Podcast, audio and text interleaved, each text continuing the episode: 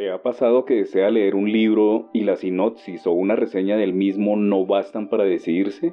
A mí me pasa constantemente, y por ello decidí comenzar este canal. En este canal no leo obras completas. Mi objetivo es que usted, como receptor, se haga a una idea del estilo de escritura y de historia que se manifiesta en cada obra literaria que leo. Así, lo que pretendo es dejar sembrada una semilla y usted decide si se anima o no a leer la obra completa. Obviamente quedan demasiados títulos por fuera. Solo leo los fragmentos de algunos de los libros que tengo a mano. Espero que disfrute este espacio y que le dé una luz para tomar una decisión de su próximo libro a leer. Hoy deseo leer para ustedes, de Milán Kundera, La insoportable levedad del ser. Quinta parte. La levedad y el peso. Espero lo disfruten. 1.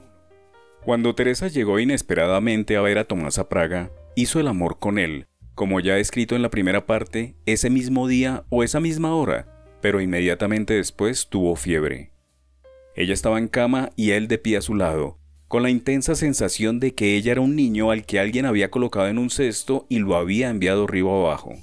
Por eso, la imagen del niño abandonado se convirtió en algo precioso para él, y le hizo pensar frecuentemente en los viejos mitos en los que aparecía. Ese fue seguramente el motivo por el cual un día cogió una traducción del Edipo de Sófocles. La historia de Edipo es conocida. Un pastor lo encontró abandonado cuando era niño de pecho, se lo llevó a su rey, Pólipo, y éste lo educó. Cuando Edipo era ya adolescente, se cruzó en un camino de montaña con una carroza en la que iba un dignatario desconocido. Surgió una disputa. Edipo mató al dignatario. Más tarde, se convirtió en esposo de la reina Yocasta y en señor de Tebas. No sospechaba que el hombre a quien había matado en las montañas era su padre, y que la mujer con la que dormía era su madre. Mientras tanto, la desgracia se cebó en sus súbditos y los castigaba con enfermedades. Cuando Edipo comprendió que él mismo era el culpable de sus padecimientos, se hirió los ojos con dos broches y, ciego, abandonó Tebas. 2. A los que creen que los regímenes comunistas de Europa Central son exclusivamente productos de seres criminales, se les escapa una cuestión esencial. Los que crearon estos regímenes criminales no fueron los criminales, sino los entusiastas, convencidos de que habían descubierto el único camino que conduce al paraíso. Lo defendieron valerosamente y para ello ejecutaron a mucha gente. Más tarde, se llegó a la conclusión generalizada de que no existía paraíso alguno, de modo que los entusiastas resultaron ser asesinos. En aquel momento, todos empezaron a gritarle a los comunistas, Ustedes son los responsables de la desgracia del país, que estaba empobrecido y despoblado, de la pérdida de su independencia, pues cayó en poder de Rusia, de los asesinatos judiciales. Los acusados respondían, No sabíamos, Hemos sido engañados. Creíamos de buena fe, en lo más profundo de nuestras almas, somos inocentes. La polémica se redujo por lo tanto a la siguiente cuestión. ¿En verdad no sabían o solo aparentaban no saber? Tomás seguía atentamente esta polémica. La seguían los 10 millones de habitantes de la nación checa. Y opinaba que habían comunistas que no eran del todo inocentes. Inevitablemente tenían que saber algo de los horrores que habían ocurrido y no cesaban de ocurrir en la Rusia post-revolucionaria. Sin embargo, es probable que la mayoría de ellos, en efecto, no supieran nada. Y llegó a la conclusión de que la cuestión fundamental no es sabían o no sabían, sino ¿es inocente el hombre cuando no sabe? ¿Un idiota que ocupa el trono está libre de toda culpa por ser idiota? Supongamos que un fiscal checo que a comienzos de los años 50 pidió la pena de muerte para un inocente, fue engañado por la policía secreta rusa y por el gobierno de su país. Pero, ¿cómo es posible que hoy, cuando sabemos ya que las acusaciones eran absurdas y los ejecutados inocentes, ese mismo fiscal defienda la limpieza de su alma y se dé golpes de pecho? Mi conciencia está limpia. No sabía, creía de buena fe. ¿No reside precisamente su irremediable culpa en ese ¿No sabía? ¿Creía de buena fe? Y fue entonces cuando Tomás recordó la historia de Edipo. Edipo no sabía que dormía con su propia madre, y sin embargo, cuando comprendió de qué se trataba, no se sintió inocente. Fue incapaz de soportar la visión de lo que había causado con su desconocimiento. Se perforó los ojos y se marchó de Tebas ciego. Tomás oía los gritos de todos los comunistas que defendían su limpieza interior y se decía, por culpa de vuestro desconocimiento, este país ha perdido quizá por siglos su libertad. ¿Y vosotros gritáis que os sentís inocentes? ¿Cómo sois capaces de seguir presenciándolo? ¿Cómo es que no estáis aterrados? ¿Es que conserváis la vista? Si ustedes tuvieran ojos, deberían atravesárselos y marcharse de Tebas. Aquella comparación le gustaba tanto que la utilizaba con frecuencia en las conversaciones con sus amigos y, con el paso del tiempo, iba expresándola con formulaciones cada vez más precisas y elegantes. Leía entonces, como todos los intelectuales, el semanario editado por la Unión de Escritores Checos, con una tirada de alrededor de 300.000 ejemplares, que había logrado una considerable autonomía dentro del régimen y hablaba de cosas de las que otros no podían hablar públicamente. Por eso, en el periódico de los escritores se hablaba también de quién y cómo era culpable de los asesinatos judiciales durante los procesos políticos al comienzo del régimen comunista. En todas estas polémicas se repetía siempre la misma pregunta. ¿Sabían o no sabían? Tomás creía que esta cuestión era secundaria, y por eso escribió un día sobre sus ideas sobre Edipo Rey y las envió al semanario. Al cabo de un mes recibió respuesta. Le invitaron a que se pasara por la redacción. Cuando llegó, lo recibió un redactor de escasa estatura, erguido como una regla, y le propuso que modificase la sintaxis en una frase. El texto se publicó en la penúltima página, en la sección de cartas de lectores. Tomás no quedó satisfecho.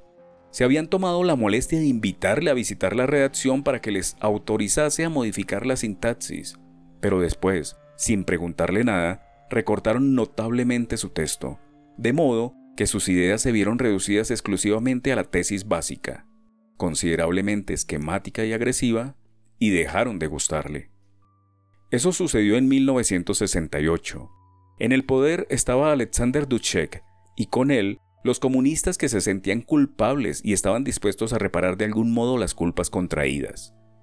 Pero los otros comunistas, los que gritaban que eran inocentes, tenían miedo de que la nación indignada los juzgara. Por eso, iban diariamente a quejarse a la embajada rusa y a pedir ayuda. Cuando se publicó la carta de Tomás gritaron, Hasta aquí podíamos llegar, ya se escribe públicamente que nos tienen que arrancar los ojos. Y dos o tres meses más tarde, los rusos decidieron que en su virreinato las discusiones libres eran intolerables, y una noche su ejército ocupó la patria de Tomás. 3. Cuando Tomás regresó de Zurich a Praga, volvió a trabajar en su hospital como antes, pero un buen día lo llamó el director. Al fin y al cabo, colega, usted no es un escritor ni un periodista, ni un salvador de la nación, sino un médico y un científico. No me gustaría perderlo y haré todo lo posible por mantenerlo aquí, pero es necesario que retire lo que ha dicho en el artículo sobre Edipo. ¿Tiene usted mucho interés en ese artículo? le dijo el director. Señor director, dijo Tomás recordando cómo le habían amputado una tercera parte del texto. Jamás ha habido nada que me importase menos. Ya sabe de qué se trata, dijo el director. Lo sabía. En la balanza había dos cosas. Por una parte su honor, que consistía en no retirar las afirmaciones que había hecho. Por la otra, aquello que se había acostumbrado a considerar como el sentido de su vida, su trabajo científico y médico. El director continuó. Esto de exigir que la gente reniegue públicamente de lo que ha dicho tiene algo de medieval. ¿Qué significa renegar? En nuestra época, una idea solo puede ser refutada y no tiene sentido renegar de ella. Y dado que, estimado colega, renegar de una idea es algo imposible, sencillamente verbal, formal, mágico, no encuentro ningún motivo para que no haga usted lo que desean. En una sociedad gobernada por el terror, no hay ninguna declaración que sea vinculante. Son declaraciones forzadas y las personas honradas están obligadas a no tomarlas en cuenta, a no oírlas. Tal como le digo, colega, es importante para mí y lo es para sus pacientes que continúe usted trabajando. Creo que tiene razón, dijo Tomás con cara de infelicidad. Pero, preguntó el director tratando de adivinar su pensamiento. Temo que me daría vergüenza. ¿Tiene usted una opinión tan elevada de la gente que le rodea como para que le importe lo que vayan a pensar? No, la opinión que tengo de ellos no es demasiado elevada. Además, añadió el director, me han asegurado que no se trata de una declaración pública. Son unos burócratas. Lo que necesitan es tener constancia en sus expedientes de que usted no está en contra del régimen para poder defenderse en caso de que alguien los atacase por haberle dejado trabajar en su puesto. Me han dado garantías de que la declaración será una cuestión privada entre usted y ellos y de que no está previsto hacerla pública. Déjeme una semana para pensarlo, dijo Tomás para terminar la conversación. 4. A Tomás se le consideraba el mejor cirujano del hospital. Se decía que el director, al que ya le faltaba poco para jubilarse, le dejaría pronto su puesto. Cuando se supo la noticia de que los organismos directivos le habían pedido una declaración autocrítica, nadie puso en duda que Tomás obedecería. Eso fue lo primero que le sorprendió. Pese a que nunca había dado motivo para ello, la gente se sentía más inclinada a apostar por su inmoralidad que por su moralidad. La segunda cuestión sorprendente era la reacción que producía su supuesta actitud podríamos dividir esas reacciones en dos tipos básicos. El primer tipo de reacciones era el que manifestaban aquellos que se habían visto obligados, ellos mismos, o quienes los rodeaban, a renegar de algo, a manifestar su apoyo al régimen de ocupación o estaban dispuestos a hacerlo, aunque fuera disgusto, nadie lo hacía por placer. Esta gente le sonreía con una sonrisa especial, que hasta entonces desconocía con la tímida sonrisa de aprobación del conspirador. Es la sonrisa de dos hombres que se encuentran por casualidad en un burdel. Les da un poco de vergüenza y al mismo tiempo se alegran de que la vergüenza sea mutua. Surge entre ellos una especie de fraternidad que los une. Le sonreían aún más contentos porque él nunca había tenido fama de conformista. Por eso, su prevista aceptación de la propuesta del director era una muestra de que la cobardía iba convirtiéndose en norma de conducta y que de pronto dejaría de ser vista como tal. Esta gente nunca había sido amiga suya. Tomás advirtió con temor que, si en efecto hiciese la declaración que le habían pedido el director, lo invitarían a tomar una copa a su casa y pretenderían hacerse amigos suyos. El segundo tipo de relaciones era el de la gente que había sufrido, ellos mismos o quienes los rodeaban, persecuciones, el de quienes se negaban a aceptar ningún tipo de compromiso con el régimen de ocupación, o el de aquellos a los que nadie les exigía que aceptaran ningún compromiso. Quizá porque eran demasiado jóvenes para haberse visto implicados en nada y estaban convencidos de que, si se lo hubieran pedido, no lo habrían hecho. Uno de ellos, el médico S., un joven de mucho talento, le preguntó a Tomás, ¿Qué? ¿Ya la hiciste? ¿De qué me hablas? le preguntó Tomás. De tu declaración, dijo ese. No lo decía con mala intención, incluso sonreía. Era una sonrisa completamente distinta, otra de las sonrisas del voluminoso herbario de las sonrisas, una sonrisa de feliz superioridad moral. Tomás dijo, Oye, ¿tú qué sabes de mi declaración? ¿La has leído? No, respondió ese. Entonces no hables de lo que no sabes, dijo Tomás. Ese seguía sonriendo tranquilamente. Todos sabemos cómo funciona esto. Esas declaraciones se escriben en forma de carta al director o al ministro o al que sea, y este promete que la carta no se publicará para que el que la escribe no se sienta humillado. ¿Es así? Tomás encogió hombros y siguió escuchando. Después archiva la declaración tranquilamente en su cajón pero el que la escribió sabe que puede publicarse en cualquier momento. Por eso nunca podrá decir nada, ni criticar nada, ni protestar nada, porque en ese caso se publicaría su declaración y él quedaría deshonrado ante todos. A decir verdad, es un método bastante amable. Los hay peores. Sí, es un método muy amable, dijo Tomás. Pero me gustaría saber quién te dijo que yo he aceptado entrar a semejante juego. Se encogió de hombros, pero la sonrisa no desapareció de su rostro. Tomás se dio cuenta de una cosa curiosa. Todos le sonríen. Todos desean que escriba esa declaración. Todos se alegrarían. Los primeros se alegran de que la inflación de cobardía trivialice su actitud y les devuelva el honor perdido.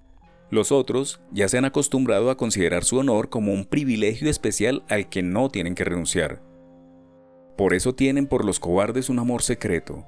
Sin ellos, su coraje se convertiría en un esfuerzo corriente e inútil que no suscitaría la admiración de nadie.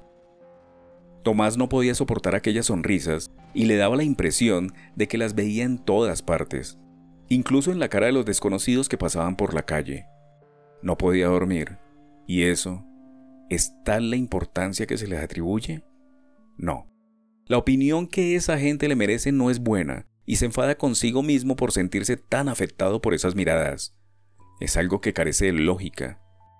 ¿Cómo es posible que alguien que estime tan poco a la gente dependa tanto de su opinión? Su profunda desconfianza hacia la gente sus dudas con respecto a que tengan derecho a decidir acerca de lo que él le concierne y a juzgarlo, tuvo probablemente algo que ver en la elección de su profesión, que descartaba cualquier posibilidad de relación con el público. Cuando alguien elige, por ejemplo, una carrera política, opta libremente por hacer del público su juez, en la ingenua y manifiesta confianza de que logrará su favor un eventual rechazo de las masas le estimula para lograr metas aún más difíciles, del mismo modo que la dificultad de un diagnóstico estimulaba a Tomás. El médico, a diferencia del político o del actor, solo es juzgado por sus pacientes y por sus colaboradores más próximos, o sea, entre cuatro paredes y a la vista de sus jueces. Puede responder inmediatamente a las miradas de quienes lo juzgan con su propia mirada, puede explicarse o defenderse. Pero ahora Tomás se encontraba, por primera vez en la vida, en una situación en la que se fijaba en él un número de ojos mayor del que era capaz de registrar. No podía corresponderles ni con una mirada suya ni con palabras. Estaba a su merced. Se hablaba de él en el hospital y fuera del hospital. En aquella época, Praga, nerviosa, comunicaba las noticias acerca de quién había defraudado, quién había denunciado, quién había colaborado, con la extraordinaria rapidez de un tantán africano. Y él lo sabía, pero no podía hacer nada por remediarlo. Él mismo estaba sorprendido de lo insoportable que aquello le resultaba y de la sensación de pánico que le invadía. El interés que aquella gente sentía por él le resultaba tan desagradable como una aglomeración o como el contacto de la gente que nos arranca la ropa en nuestras pesadillas. Fue a ver al director y le comunicó que no escribiría nada. El director apretó su mano con mucha mayor fuerza que otras veces y le dijo que había previsto esa decisión. Tomás dijo, Señor director, quién sabe si no será posible que usted me mantenga aquí aunque yo no haga esa declaración, dándole a entender que sería suficiente que todos sus colegas amenazasen con presentar la dimisión en caso de que obligaran a Tomás a marcharse. Pero a nadie se le ocurrió amenazar con la emisión, y al cabo de un tiempo, el director le estrechó la mano aún con mayor fuerza que la vez anterior. Le dejó marcas. Tomás tuvo que abandonar su puesto en el hospital. 5. Primero fue a parar a una clínica rural a unos 80 kilómetros de Praga. Tenía que coger el tren todos los días y regresaba con un cansancio mortal. Un año más tarde consiguió un puesto mucho más cómodo, aunque de menor importancia, en un ambulatorio de la periferia. Ya no podía dedicarse a la cirugía y tenía que ejercer como médico de cabecera. La sala de espera estaba repleta. Apenas podía dedicarle cinco minutos a cada uno. Le recetaba aspirinas, escribía los certificados de baja para sus empresas y los mandaba al especialista. Ya no se consideraba un médico, sino un oficinista. Allí fui a visitarlo en una ocasión cuando ya terminaba de pasar consulta, un hombre de unos 50 años, una ligera obesidad le añadía cierta prestancia. Se presentó como funcionario del Ministerio del Interior e invitó a Tomás al bar de enfrente. Pidió una botella de vino. Tomás se resistió. He venido en coche. Si me coge la policía me quitarán el carnet de conducir. El hombre del Ministerio del Interior se sonrió. Si le pasa algo, basta con dar mi nombre y le dio a Tomás su tarjeta en la que figuraba su nombre, seguramente falso. y el teléfono del ministerio. Después se puso a hablar durante largo rato de lo mucho que apreciaba a Tomás. En el ministerio todos lamentan que un cirujano de su talla tenga que recetar aspirinas en un ambulatorio de la periferia. Le dio a entender indirectamente que la policía, aunque no puede decirlo en voz alta, no está de acuerdo con el procedimiento excesivamente drástico por el cual se priva a destacados especialistas de sus puestos de trabajo. Hacía mucho tiempo que a Tomás no lo elogiaba nadie, así que oía muy atentamente al señor obeso y se sorprendía de la precisión y el detalle con el que estaba informado de sus éxitos profesionales. Qué indefenso está el hombre ante los elogios. Tomás no podía evitar tomarse en serio lo que decía el hombre del ministerio. Pero no era solo por vanidad, era más que nada por falta de experiencia. Si está usted sentado cara a cara con alguien afable, respetuoso, cortés, es muy difícil darse cuenta permanentemente de que nada de lo que dice es verdad, de que ninguna de sus afirmaciones es sincera. No creer, permanente y sistemáticamente, sin un momento de duda, requiere un enorme esfuerzo y exige entrenamiento, es decir, interrogatorios policiales frecuentes. A Tomás le faltaba este entrenamiento. El hombre del ministerio continuó. Sabemos, estimado doctor, que tenía usted en Zurich una excelente posición y valoramos su actitud al regresar. Eso ha sido estupendo. Usted sabía que su sitio era este. Y después añadió, como si le estuviera echando algo en cara a Tomás. Pero su sitio está en el quirófano. Estoy de acuerdo, dijo Tomás. Se produjo una breve pausa y el hombre del ministerio dijo con voz compungida. Pero dígame, doctor, ¿usted cree de verdad que habría que atravesarle los ojos a los comunistas? ¿No le parece raro que pueda decir es una persona como usted que le ha devuelto la salud a tanta gente? Esto es absurdo, objetó Tomás. Lea atentamente lo que yo escribí. Lo he leído, dijo el hombre del ministerio con una voz que pretendía ser muy triste. ¿Y acaso escribí que hay que atravesarle los ojos a los comunistas? Todos lo entendieron así, dijo el hombre del ministerio, y su voz era cada vez más triste. Si hubiera leído usted el texto completo, tal como lo escribí, jamás se le hubiera ocurrido eso. ¿Cómo? Aguzó el oído el hombre del ministerio. ¿No publicaron el texto tal como usted lo escribió? Lo recortaron. ¿Mucho? Hmm, como un tercio. El hombre del ministerio parecía sinceramente indignado. Pues eso no fue juego limpio por parte de ellos. Tomás se encogió de hombros. Debió haber protestado, debió haber exigido una rectificación. ¿No ve que inmediatamente después llegaron los rusos? Todos teníamos otras preocupaciones, dijo Tomás. Pero ¿Por qué tiene que creer la gente que usted, un médico, quería que alguien le arrancara los ojos a la gente? Pero si mi artículo se publicó en la parte de atrás con las cartas de los lectores, nadie se fijó en él, únicamente la embajada rusa, porque le vino bien. No diga eso, doctor. Yo mismo he hablado con mucha gente que había leído su artículo y estaba asombrada de que usted lo hubiera escrito. Pero ahora todo está mucho más claro al explicarme usted que el artículo no fue publicado tal como usted lo escribió. ¿Se lo encargaron ellos? No, dijo Tomás. Se los mandé yo. ¿Usted los conoce? ¿A quiénes? ¿A los que publicaron su artículo? No. ¿No habló nunca con ellos? Me invitaron una vez a la redacción. ¿Para qué? Por lo del artículo. ¿Y con quién habló? Con uno de los redactores. ¿Cómo se llamaba? Hasta ese momento, Tomás no se había dado cuenta de que estaba siendo interrogado. De pronto le dio la impresión de que cualquier cosa que dijera podía poner a alguien en peligro. Por supuesto sabía el nombre de aquel redactor, pero lo negó. No lo sé. Pero doctor, dijo el hombre con un tono lleno de indignación por la insinceridad de Tomás. Sin duda le dijo su nombre al recibirle. Resulta tragicómico que nuestra buena educación se convierta en una aliada de la policía. No sabemos mentir. El imperativo, di la verdad, que nos inculcaron mamá y papá, actúa hasta tal punto de forma automática que incluso ante el policía que nos interroga nos da vergüenza mentir. Es más fácil para nosotros discutir con él, insultarlo, lo cual no tiene sentido alguno, que mentirle descaradamente, que es lo único lógico que podemos hacer. Cuando el hombre del Ministerio del Interior le reprochó su falta de sinceridad, Tomás estuvo a punto de sentirse culpable. Tuvo que superar una especie de obstáculo interno para continuar mintiendo.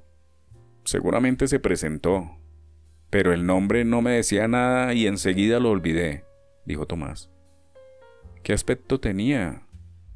El redactor que había hablado con él era pequeño y tenía el pelo rubio muy corto. Tomás trató de elegir los rasgos opuestos. Era alto, tenía el pelo largo y negro. Ah, dijo el hombre del ministerio. ¿Y la mandíbula saliente? Sí, dijo Tomás. Un poco encorvado.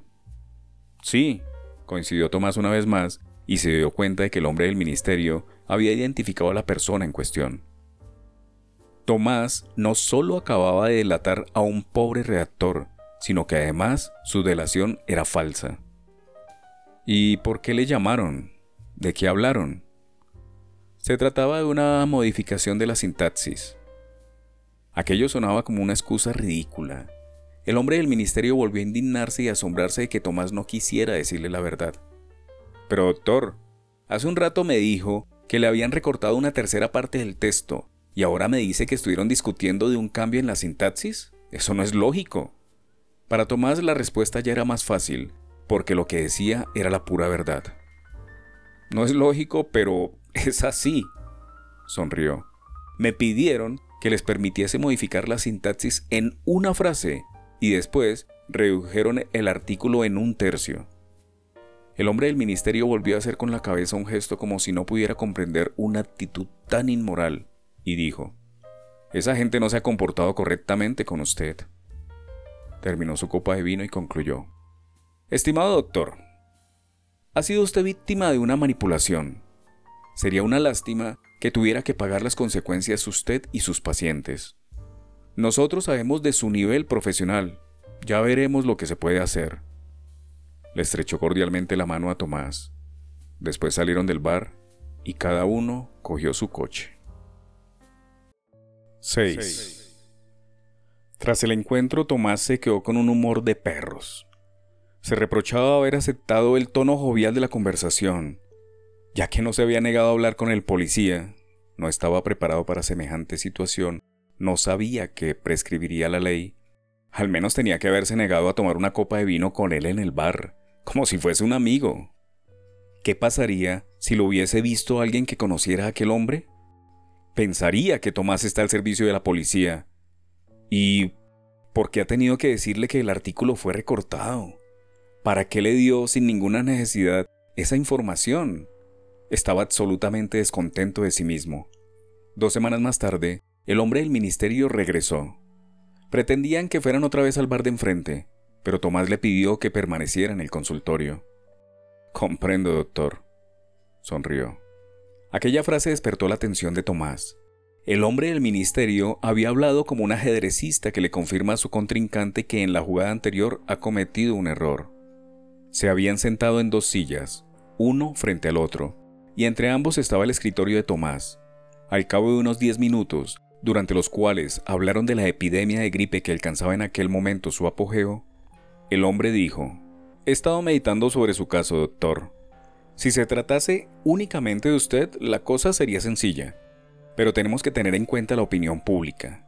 Queriendo o sin querer, con su artículo contribuyó a impulsar la histeria anticomunista. No puedo ocultarle que incluso hemos recibido una propuesta para que le exijan a usted responsabilidades penales por ese artículo. Hay un párrafo que lo contempla. Incitación pública a la violencia. El hombre del ministerio se cayó y miró a Tomás a los ojos. Tomás se encogió de hombros. El hombre volvió nuevamente al tono amistoso. Hemos rechazado esas propuestas.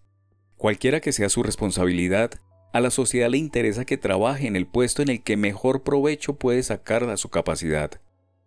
Su director lo estima usted mucho. Y también tenemos información de sus pacientes. Es usted un gran especialista, doctor. Nadie puede exigirle a un médico que entienda de política. Usted se dejó engañar. Habría que dejar las cosas en su justo lugar.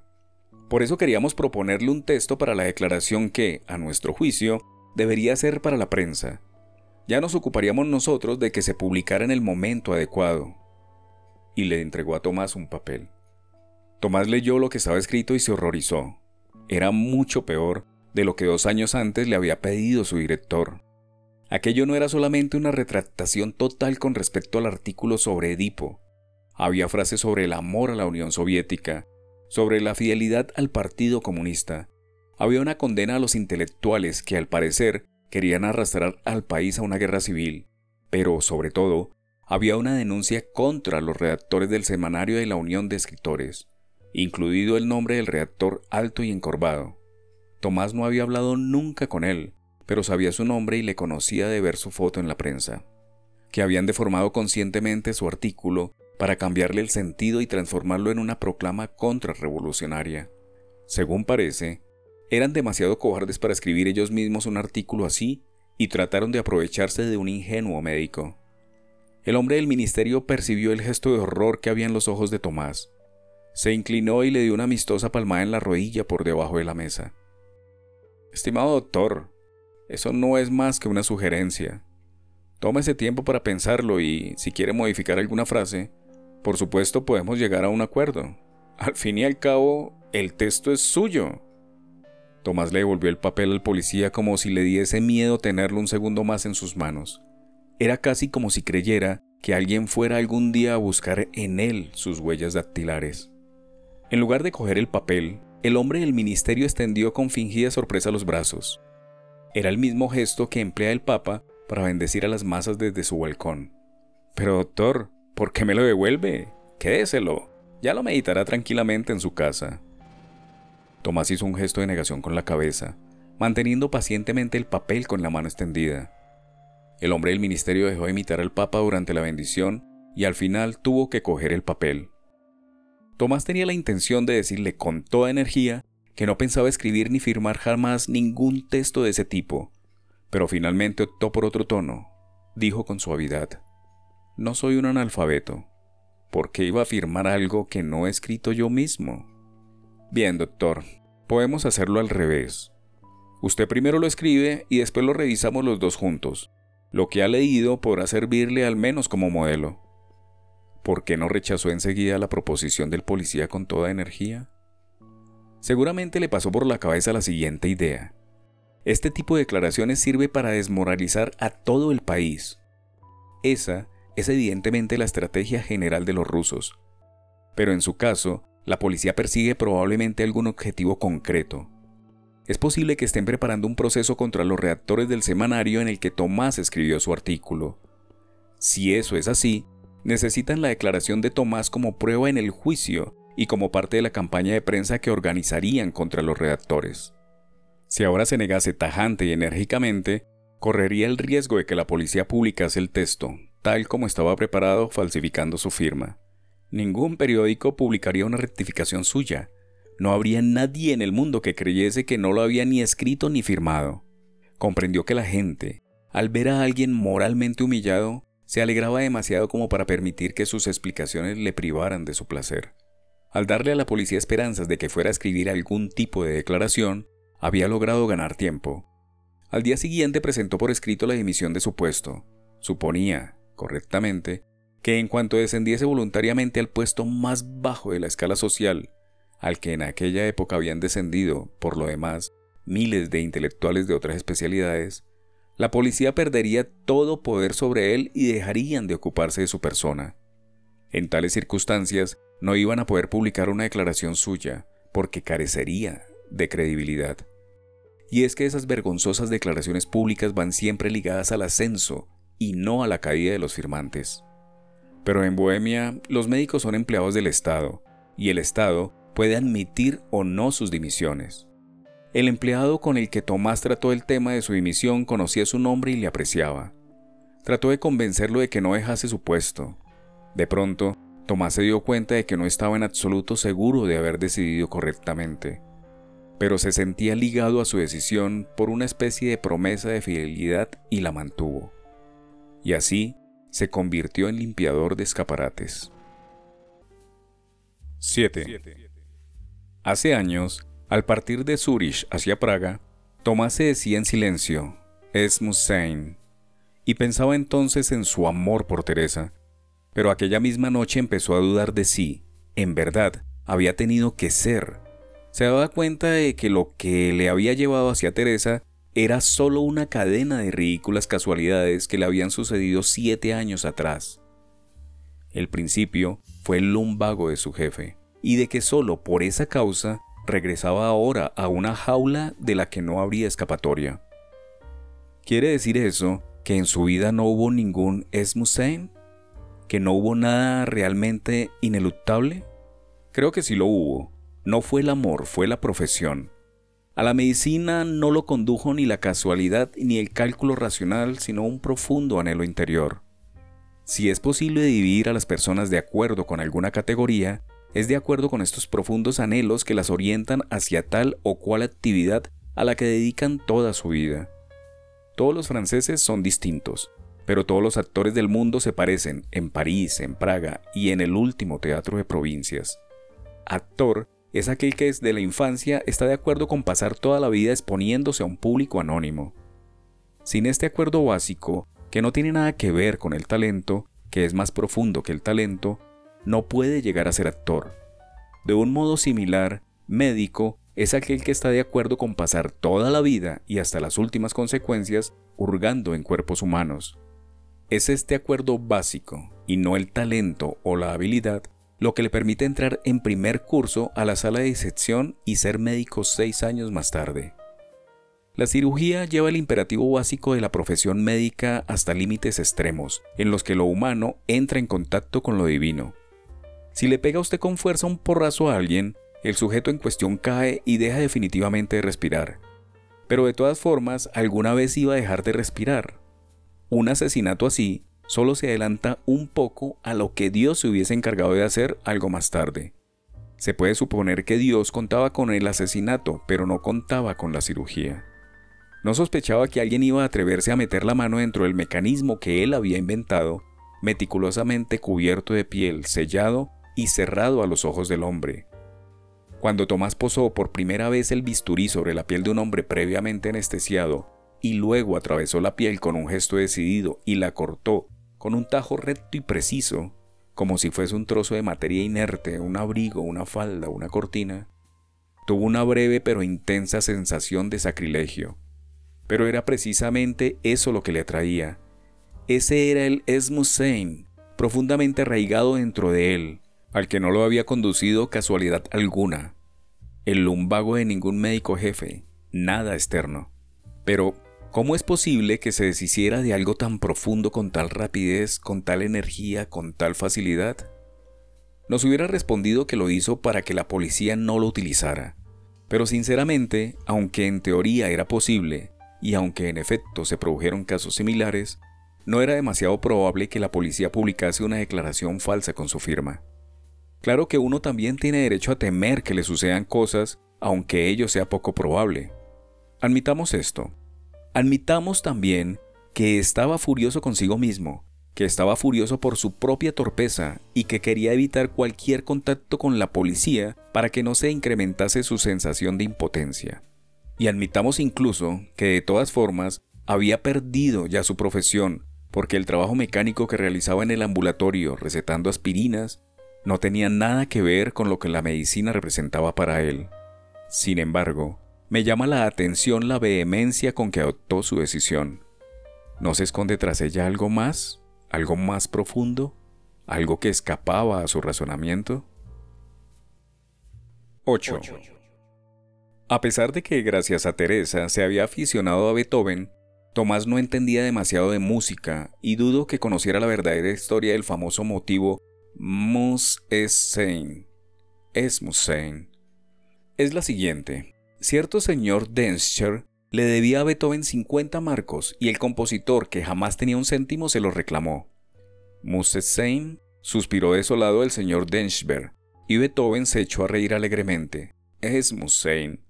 Inmediatamente anotó aquellas palabras y su melodía y compuso sobre aquel motivo realista una pequeña composición para cuatro voces. Tres voces cantan Es Musein, Es Musein, ja ja ja, Tiene que ser, tiene que ser, sí, sí, sí. Y la tercera voz añade, Eraun's min den Beutel, saca el monedero.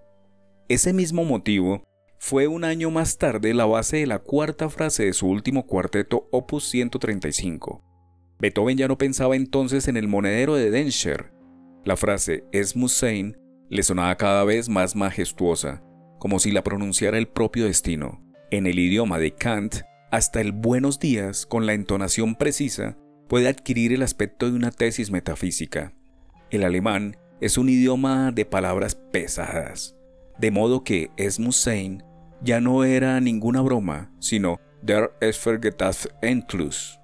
De ese modo, Beethoven transformó una inspiración cómica en un cuarteto serio, un chiste en una verdad metafísica. Esta es una interesante historia de transformación de lo leve en pesado, o sea, según Parmenides, de transformación de lo positivo en negativo. Sorprendentemente, semejante transformación no nos sorprende.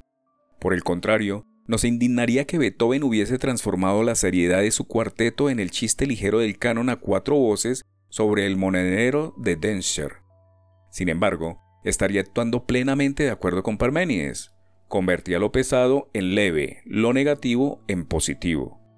Al comienzo, como un boceto imperfecto, estaría la gran verdad metafísica y al final, como la obra perfecta, estaría una broma ligera, solo que nosotros ya no sabemos pensar como Parménides. Me parece que aquel agresivo, majestuoso, severo Esmusein excitaba secretamente a Tomás desde hacía ya mucho tiempo, y que existía dentro de él un profundo deseo de convertir, de acuerdo con Parménides, lo pesado en leve. Recordemos de qué modo, tiempo atrás, se negó a un mismo instante a ver a su mujer y a su hijo, y el sentimiento de alivio que le produjo la ruptura con sus padres. ¿Qué fue aquello sino un gesto violento y no del todo razonable de rechazo a lo que se le presentaba como una pesada responsabilidad, como un Esmusein? Claro que aquel era un Esmusein externo, planteado por las convenciones sociales, mientras que el Esmusein de su amor por la medicina era interno. Peor aún, los imperativos internos son aún más fuertes y exigen por eso una rebelión mayor. Ser cirujano significa ender la superficie de las cosas y mirar lo que se oculta dentro. Fue quizás este deseo el que llevó a Tomar a tratar de conocer lo que había al otro lado, más allá del Esmusein. Dicho de otro modo, lo que queda de la vida cuando uno se deshace de lo que hasta entonces consideraba como su misión.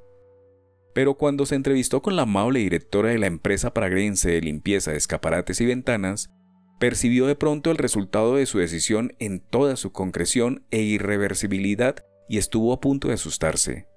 Sin embargo, en cuanto superó, tardó aproximadamente una semana, la sorpresa producida por lo inhabitual de su nuevo modo de vida, comprendió de repente que le habían tocado unas largas vacaciones. Las cosas que hacía no le importaban nada y estaba encantado. De pronto comprendió la felicidad de las gentes, hasta entonces siempre se había compadecido de ellas, que desempeñaban una función a la que no se sentían obligadas por ningún esmusein interior y que podían olvidarla en cuanto dejaban su puesto de trabajo. Hasta entonces nunca había sentido aquella dulce indiferencia. Cuando algo no le salía bien en el quirófano, se desesperaba y no podía dormir. Con frecuencia, perdía hasta el apetito sexual. El esmusein de su profesión era como un vampiro que le chupaba la sangre. Ahora andaba por Praga con la pértiga de lavar escaparates y constataba con sorpresa que se sentía 10 años más joven. Las vendedoras de las grandes tiendas le llamaban doctor. El tantán praguense funcionaba a la perfección. Y le pedían consejos sobre sus constipados, sus espaldas doloridas y sus menstruaciones irregulares. Le miraban casi con vergüenza mientras él echaba agua al cristal colocaba el cepillo en la pértiga y empezaba a limpiar el escaparate. Si hubieran podido dejar solos a los clientes en la tienda, seguro que le hubieran quitado la pértiga y hubieran lavado el cristal ellos mismos. Tomás tenía que atender sobre todo a los grandes almacenes, pero la empresa lo enviaba con frecuencia también a casas de particulares. La gente aún vivía la persecución masiva de los intelectuales checos con una especie de euforia solidaria. Cuando sus antiguos pacientes se enteraban de que Tomás limpiaba escaparates, llamaban a la empresa y solicitaban sus servicios. Lo recibían entonces con una botella de champán o slibobis. Apuntaban en la factura que había limpiado 13 ventanas y se pasaban dos horas charlando y brindando con él. Las familias de los oficiales rusos iban a vivir a Bohemia. Por la radio se oían los discursos amenazantes de los funcionarios del Ministerio del Interior que habían reemplazado a los redactores despedidos y él se tambaleaba de borracho por Praga. Y tenía la sensación de que iba de fiesta en fiesta. Eran sus grandes vacaciones. Regresaba a su época de soltero, y es que de pronto estaba sin Teresa, solo la veía por la noche, cuando ella volvía al restaurante y él se despertaba ligeramente del primer sueño, y luego, otra vez por la mañana, cuando era ella la que estaba dormilada y él tenía prisa por llegar al trabajo. Tenía 16 horas para sí mismo, y aquel era un ámbito de libertad inesperadamente conquistado. Todo ámbito de libertad significaba para él, desde su temprana juventud, mujeres. 9. Cuando sus amigos le preguntaban alguna vez cuántas mujeres había tenido en su vida, respondía con evasivas y si insistían decía, pueden haber sido unas 200. Algunos envidiosos afirmaban que exageraba. Él se defendía.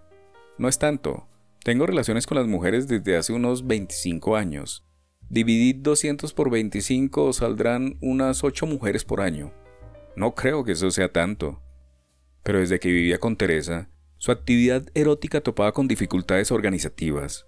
Solo podía dedicarles, entre la mesa de operaciones y el hogar, un estrecho lapso de tiempo, aunque intensamente utilizado, tal como lo labra afanosamente su angosta parcela del agricultor en la montaña. No tenía en comparación con el ámbito de 16 horas que había recibido repentinamente de regalo. Digo 16 horas porque las 8 que empleaba en limpiar las ventanas también estaban repletas de nuevas dependientas, empleadas y amas de casa a las que conocía y con las que podía quedar. ¿Qué buscaba en ellas? ¿Qué era lo que le llevaba hacia ellas? ¿No es el acto amoroso la eterna repetición de lo mismo? No. Siempre queda un pequeño porcentaje inimaginable. Claro que, cuando veía a una mujer vestida, era capaz de imaginarse aproximadamente qué aspecto iba a tener desnuda. En este sentido, su experiencia como médico complementaba su experiencia como amante pero entre lo más aproximado de la imagen y la precisión de la realidad quedaba la pequeña rendija de lo inimaginable que le intranquilizaba. Además, la persecución de lo inimaginable no terminaba con el descubrimiento de la desnudez, sino que continúa más allá. ¿Cómo se comportará cuando la desnude? ¿Qué dirá cuando le haga el amor? ¿En qué tono sonarán sus suspiros? ¿Qué muecas tendrá grabadas en la cara en el momento del placer? El carácter único del yo se esconde precisamente en lo que hay de inimaginable en el hombre. Solo somos capaces de imaginarnos lo que es igual en todas las personas, lo general. El yo individual es aquello que se diferencia de lo general, o sea, lo que no puede ser adivinado y calculado de antemano, o lo que en el otro es necesario descubrir, desvelar, conquistar. Tomás, que en los últimos 10 años de ejercicio de la medicina se había ocupado exclusivamente del cerebro humano, sabe que no hay nada más difícil de aprender que el yo. Entre Hitler y Einstein, entre Brezhnev y Solzhenitsyn, hay muchas más similitudes que diferencias. Si se pudiera expresar con números, hay entre ellos una millonésima de diferencia de 999.999 millonésimas de similitud. Tomás está poseído por el deseo de apoderarse de esa millonésima y cree que ese es el sentido de su obsesión por las mujeres. No está obsesionado por las mujeres, está obsesionado por lo que hay en cada una de ellas de inimaginable. En otras palabras, está obsesionado por esa millonésima diferencial que distingue a una mujer de las demás mujeres. Posiblemente, aquí conectaba su pasión de cirujano con su pasión de mujeriego. No soltaba el escalpelo ni cuando estaba con sus amantes. Deseaba apoderarse de algo que estaba en lo profundo de ellas, y para lo cual era necesario hender su superficie. Por supuesto, podemos preguntarnos con toda razón por qué buscaba esa millonésima diferencial precisamente en el sexo. ¿Es que no podía encontrarla, por ejemplo, en la forma de andar, en los placeres culinarios o en las preferencias artísticas de tal o cual mujer? Por supuesto, la millonésima diferencial está presente en todos los campos de la vida humana, solo que en todos los demás está a los ojos del público. No es necesario descubrirla, no hace falta el escalpelo.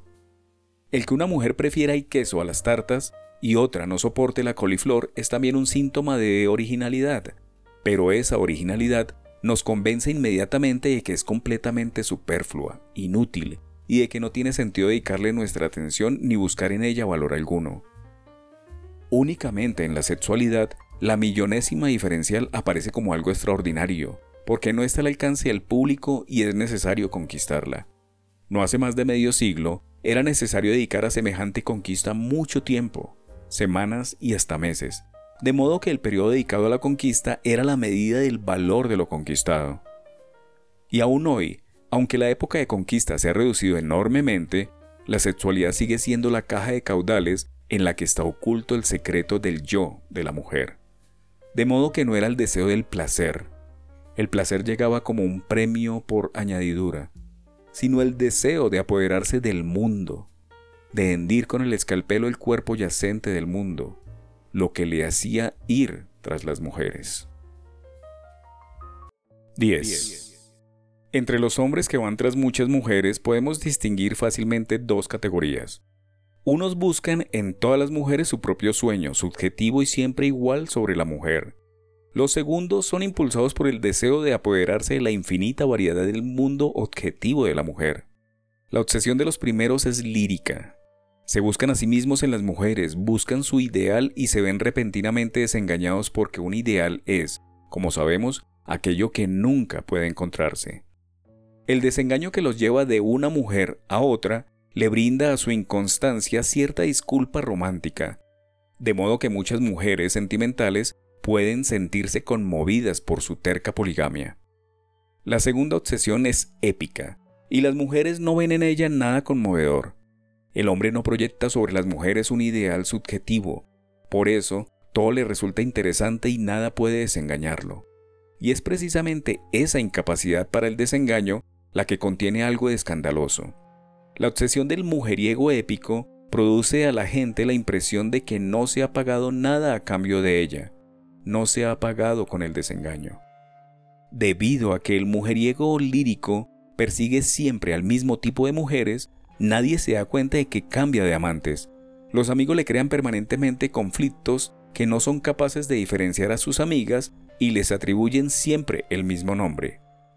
Los mujeriegos épicos, y por supuesto Tomás es uno de ellos, se alejan cada vez más en su búsqueda del conocimiento, de la belleza femenina convencional de la que se han hartado rápidamente y terminan indefectiblemente como coleccionistas de curiosidades, saben lo que son, les da un poco de vergüenza, y para no poner a los amigos en aprietos, no suelen salir públicamente con sus amantes.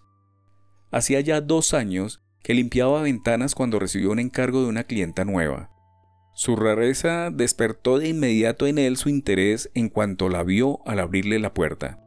Era una rareza discreta, que se mantenía dentro de los límites de una agradable trivialidad.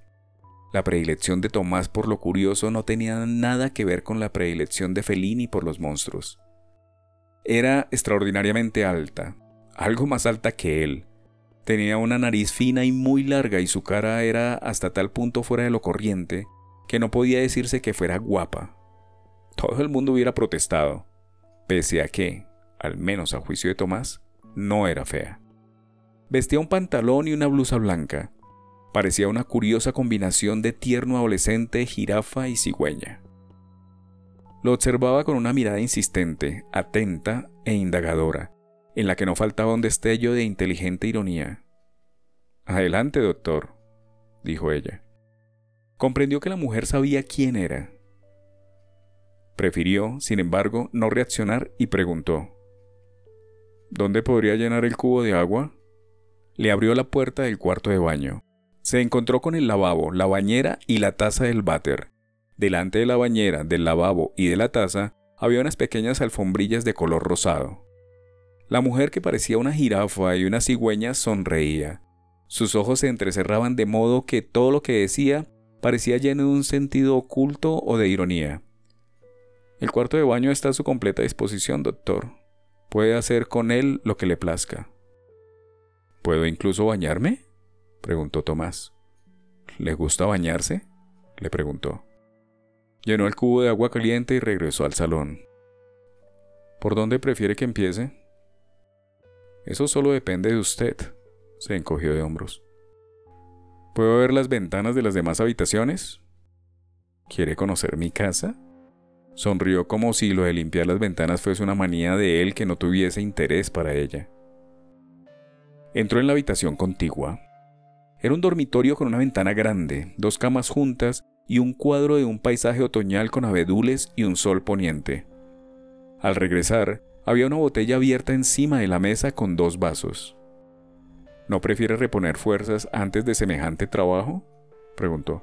Encantado, dijo Tomás y se sentó. Tiene que ser una experiencia interesante para usted conocer tantas casas, dijo ella. No está mal, dijo Tomás. En todas partes le esperan mujeres cuyos maridos están trabajando. Son mucho más frecuentes las abuelas y las suegras, dijo Tomás. ¿Y no echan falta su anterior profesión?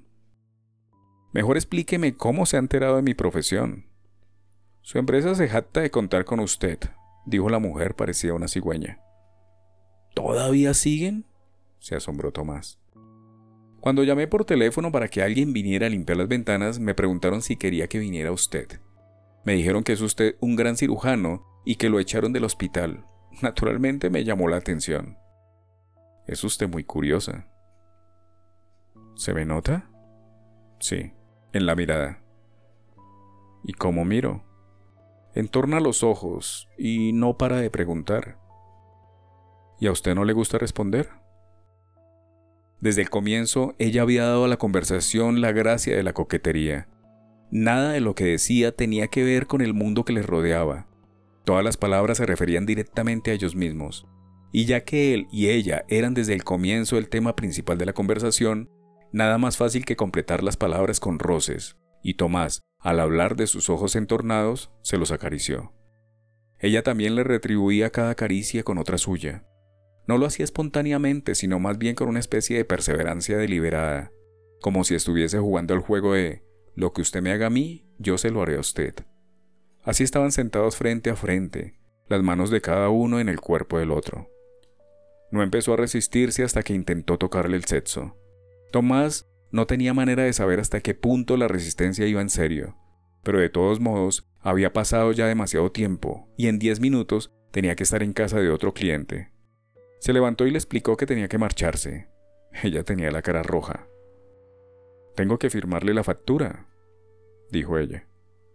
Pero si no he hecho nada, protestó Tomás. La culpa ha sido mía, dijo y luego añadió con voz queda, lenta, inocente. Voy a tener que volverle a encargarle el trabajo para que usted pueda terminar lo que por mi culpa ni siquiera pudo empezar. Al negarse Tomás a darle la factura para que la firmara, dijo con ternura, como si le estuviese pidiendo un favor. Démela, por favor. Y añadió entornando los ojos. No la pago yo, sino mi marido. Y no la cobra usted, sino la empresa estatal. Esta transacción no tiene nada que ver con nosotros dos. 11. Las curiosas desproporciones de la mujer parecida a una jirafa y a una cigüeña seguían excitándolo cuando se acordaba de ella. La coquetería unida a la torpeza, el sincero deseo sexual complementado por una sonrisa irónica, la vulgaridad convencional de la casa y la no convencionalidad de su propietaria. ¿Cómo será cuando hagan el amor? Trataba de imaginárselo, pero no era fácil. Se pasó varios días sin pensar en otra cosa. Cuando ella le llamó por segunda vez, el vino ya estaba dispuesto encima de la mesa con las dos copas, pero esta vez todo fue muy rápido. Pronto estuvieron los dos en el dormitorio. En el cuadro de los abedules se ponía el sol. Estaban besándose, le dijo su habitual, desnúdese, pero ella, en lugar de obedecerle, le respondió, no, usted primero.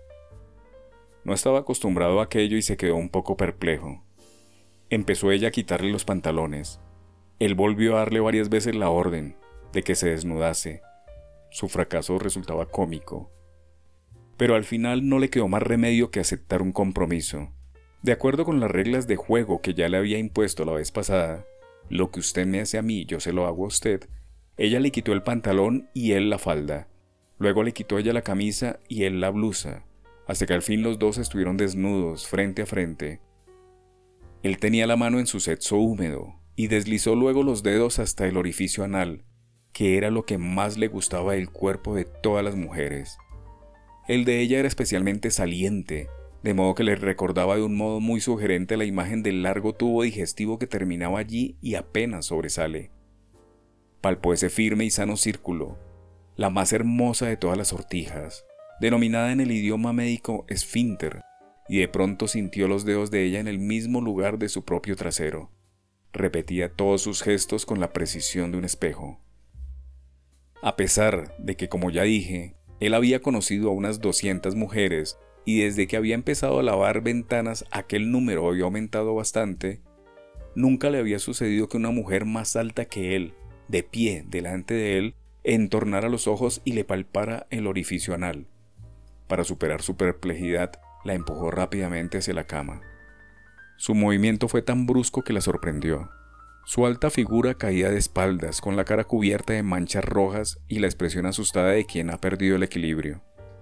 De pie frente a ella, cogió por debajo de la rodilla sus piernas ligeramente abiertas y las levantó, de modo que de pronto parecían las manos levantadas de un soldado que se rinde temeroso ante un arma a punto de disparar.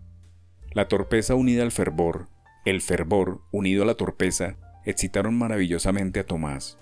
Hicieron el amor durante un largo rato, Tomás observaba mientras tanto su cara cubierta de manchas rojas y buscaba en ellas esa expresión asustada de la mujer a la quien le había echado la zancadilla y cae, una expresión inimitable que hace un rato le había hecho subir a la cabeza la sangre de la excitación. Después, fue a lavarse el cuarto del baño. Ella le acompañó y le estuvo explicando largamente dónde estaba el jabón, dónde la toalla y cómo había que abrir el agua caliente. Le llamaba la atención que le explicara tanto con tanto detalle cosas tan sencillas. Por fin le dijo que lo había entendido todo, y le dio a entender que preferiría estar a solas en el cuarto de baño. Ella le dijo suplicante, ¿No me permite auxiliarle en su limpieza? Finalmente logró echarla. Se lavó. Hizo pis en el lavabo, costumbre generalizada entre los médicos checos, y le pareció que ella paseaba impaciente delante de la puerta, pensando en qué hacer para entrar. Cuando cerró el grifo del agua y la casa quedó en completo silencio, tuvo la sensación de que alguien lo observaba desde alguna parte. Estaba casi seguro de que en la puerta del cuarto de baño había algún orificio y que ella arrimaba allí su hermoso ojo entornado. Salió de la casa de excelente humor. Intentaba acordarse de lo esencial, buscando la forma abstracta del recuerdo en una especie de fórmula química que le permitiera definir lo que en ella había de único, aquella millonésima diferencial. Al fin obtuvo una fórmula compuesta de tres datos. 1. Torpeza unida a fervor. 2. Cara asustada de alguien que ha perdido el equilibrio y cae. 3. Piernas levantadas como las manos de un soldado que se rinde ante un arma a punto de disparar. Al repetir la fórmula, tuvo la feliz sensación de que había vuelto a apoderarse de un trozo de tela del mundo, de que había recortado con su escalpelo imaginario parte del infinito tejido del universo. 12. Más o menos en la misma época le ocurrió la siguiente historia. Se veía con una chica joven en un apartamento que un viejo amigo suyo le dejaba todos los días hasta la medianoche. Al cabo de uno o dos meses, ella le recordó uno de sus encuentros. Al parecer, habían hecho el amor en la alfombra, bajo la ventana, mientras afuera relucían los relámpagos y estallaban los truenos. Habían hecho el amor durante toda la tormenta, y al parecer había sido inolvidablemente bello. Tomás casi se asustó. Sí, recordaba que había hecho el amor con ella en la alfombra. Su amigo solo tenía en el apartamento una cama estrecha en la que no se sentía a gusto, pero había olvidado por completo la tormenta. Era extraño. Podía recordar todas las citas que había tenido con ella, había registrado incluso con precisión el modo en que le había hecho el amor. Se negó a hacerlo desde atrás. Recordaba algunas frases que ella pronunció mientras hacían el amor. Le pedía constantemente que le apretara las caderas y protestaba porque él la miraba. Hasta se acordaba de cómo era su ropa interior, pero de la tormenta no sabía nada. Su memoria registraba de sus historias amorosas solo la empinada y estrecha senda de la conquista sexual. La primera agresión verbal, el primer roce, la primera obscenidad que le dijo él a ella y ella a él. Todas las pequeñas perversiones a las que había ido conduciéndola gradualmente y a las que ella había rechazado. Todo lo demás, casi como con cierta pedantería, había sido eliminado de la memoria. Hasta había olvidado el lugar donde había visto por primera vez a aquella mujer, porque ese instante transcurrió antes de su propio ataque sexual. La chica hablaba de la tormenta, sonreía al recordarla y él la miraba asombrado y casi sentía vergüenza. Ella había vivido algo hermoso y él no había vivido eso con ella. El doble modo en que la memoria de los dos había reaccionado ante la tormenta nocturna contenía toda la diferencia que hay entre el amor y el no amor. Al emplear la palabra no amor, no quiero decir que tuviera una relación cínica con esa chica, ni que, como suele decirse, no reconociese en ella más que un objeto sexual. Por el contrario, la apreciaba como amiga, estimaba su carácter y su inteligencia, estaba dispuesto a echarle una mano siempre que la necesitase. No fue él quien se comportó mal con ella, la que se comportó mal fue su memoria, que, por su cuenta y sin la intervención de él, la expulsó de la esfera del amor. Parece como si existiera en el cerebro una región totalmente específica, que podría denominarse memoria poética y que registrara aquello que nos ha conmovido, encantado, que ha hecho hermosa nuestra vida. Desde que conoció a Teresa, ninguna mujer tenía derecho a imprimir en esa parte del cerebro ni la más fugaz de las huellas. Teresa ocupaba despóticamente su memoria poética y había barrido de ella las huellas de las demás mujeres. No era justo, porque, por ejemplo, la chica con la que había hecho el amor en la alfombra durante la tormenta era tan digna de poesía como Teresa. Le gritaba, Cierra los ojos, cógeme las caderas, apriétame fuerte. No podía soportar que Tomás tuviera los ojos abiertos, concentrados y observadores, mientras hacía el amor, que su cuerpo, ligeramente levantado por encima de ella, no se apretase contra su piel. No quería que le examinase, quería arrastrarlo a la corriente del encantamiento, en la que no puede penetrarse más que con los ojos cerrados. Por eso se negaba a ponerse a gatas, porque en esa posición sus cuerpos no se tocaban en absoluto y él podía verla casi desde una distancia de medio metro. Odiaba esa distancia, quería confundirse con él. Por eso afirmaba tercamente que no se había corrido aunque toda la alfombra estuviera mojada de su orgasmo. No busco el placer, decía, busco la felicidad, y el placer sin felicidad no es placer. En otras palabras, golpeaba la puerta de su memoria poética, pero la puerta permanecía cerrada. En la memoria poética no hay sitio para ella. Para ella solo había sitio en la alfombra. Su aventura con Teresa había empezado precisamente en el mismo punto en que terminaban las aventuras con otras mujeres. Tenía lugar al otro lado del imperativo que le impulsaba a conquistar mujeres. No pretendía descubrir nada en Teresa. A Teresa la recibió descubierta.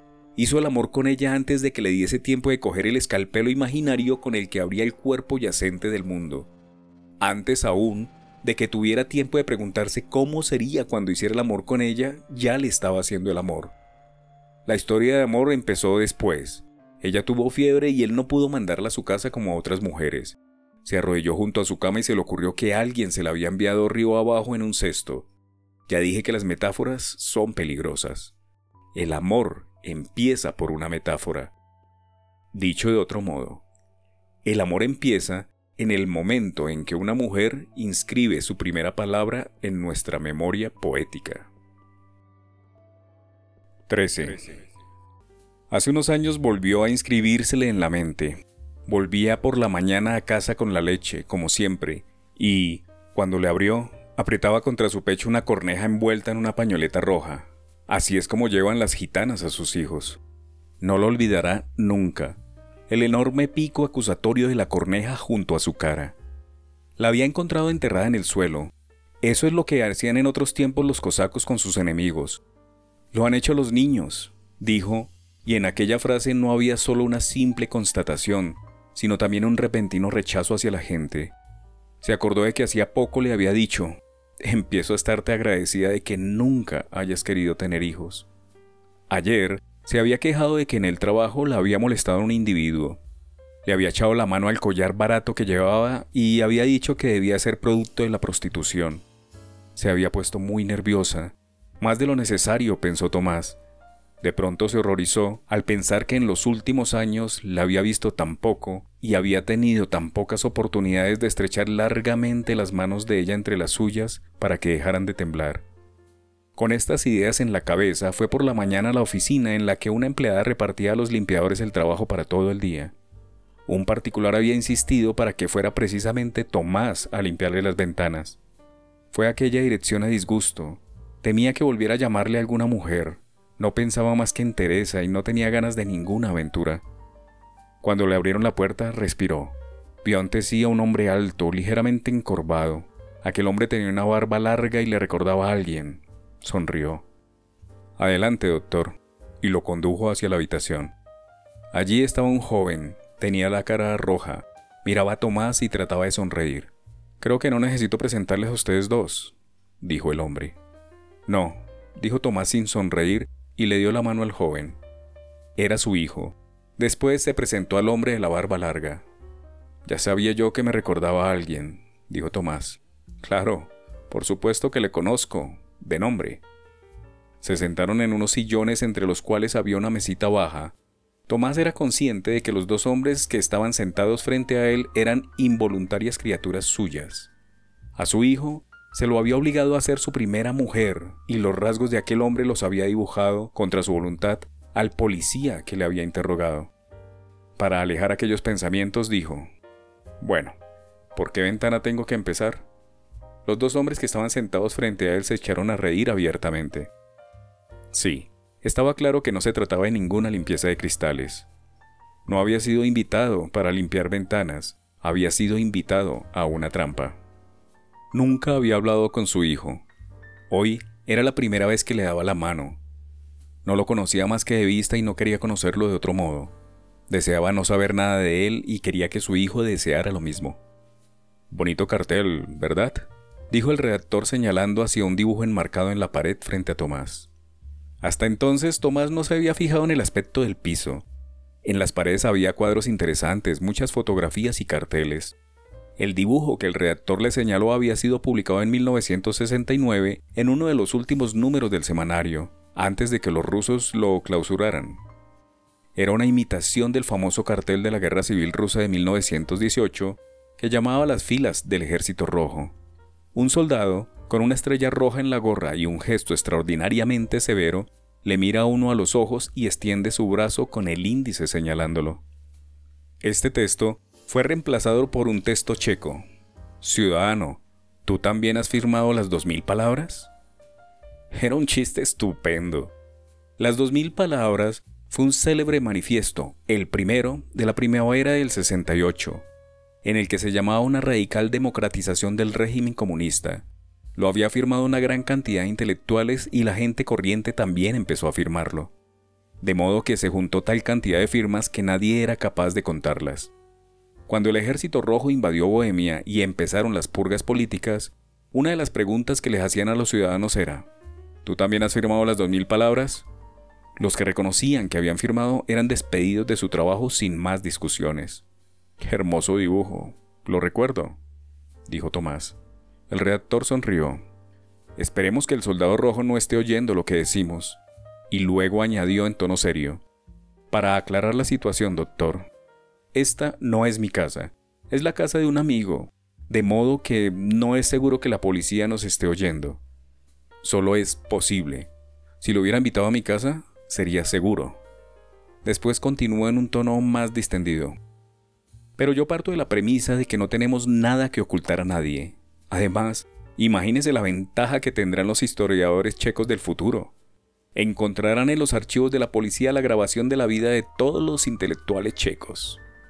¿Sabe usted el esfuerzo que le cuesta a un historiador de la literatura imaginarse en concreto la vida sexual, digamos, de Voltaire o de Balzac o de Tolstoy? En el caso de los intelectuales checos no habrá ninguna duda, todo estará grabado hasta el último suspiro. Luego se dirigió a los imaginarios micrófonos de la pared y en voz más alta dijo, Señores, como siempre en estos casos, deseo alentarles en su trabajo y darles las gracias en mi nombre y en el de los futuros historiadores. Rieron los tres un rato, y el redactor empezó luego a contar cómo habían cerrado la revista, a qué se dedicaba el dibujante que había hecho aquella caricatura y lo que hacían los demás pintores, filósofos y escritores checos. Después de la invasión rusa, todos habían sido expulsados de sus trabajos y se habían convertido en limpiadores de ventanas, guardianes de aparcamientos, porteros de noche, encargados de la calefacción de los edificios públicos y en el mejor de los casos, casi por recomendación, en taxistas. Lo que el redactor decía no carecía de interés, pero Tomás era incapaz de concentrarse en aquello. Pensaba en su hijo. Recordaba que hacía ya varios meses que lo veía por la calle. Al parecer no era casual. Le sorprendió verle ahora en compañía de un redactor perseguido. La primera mujer de Tomás era una comunista ortodoxa y Tomás suponía automáticamente que el hijo estaría bajo su influencia. No sabía nada de él. Claro que podía preguntarle directamente cuáles eran sus relaciones con su madre, pero no le parecía elegante hacerlo en presencia de un extraño. Finalmente, el redactor entró en el meollo de la cuestión. Dijo que había cada vez más gente presa solo por mantener sus ideas y terminó su exposición diciendo, Por eso hemos pensado que habría que hacer algo. ¿Y qué quieren hacer? preguntó Tomás. En ese momento habló su hijo. Era la primera vez que le oía hablar. Comprobó con sorpresa que tartamudeaba. Tenemos noticias, dijo, de que maltratan a los presos políticos. Algunos de ellos están en un estado verdaderamente crítico de modo que pensamos que sería bueno escribir una solicitud que firmaran los principales intelectuales checos cuyos nombres tienen aún algún peso.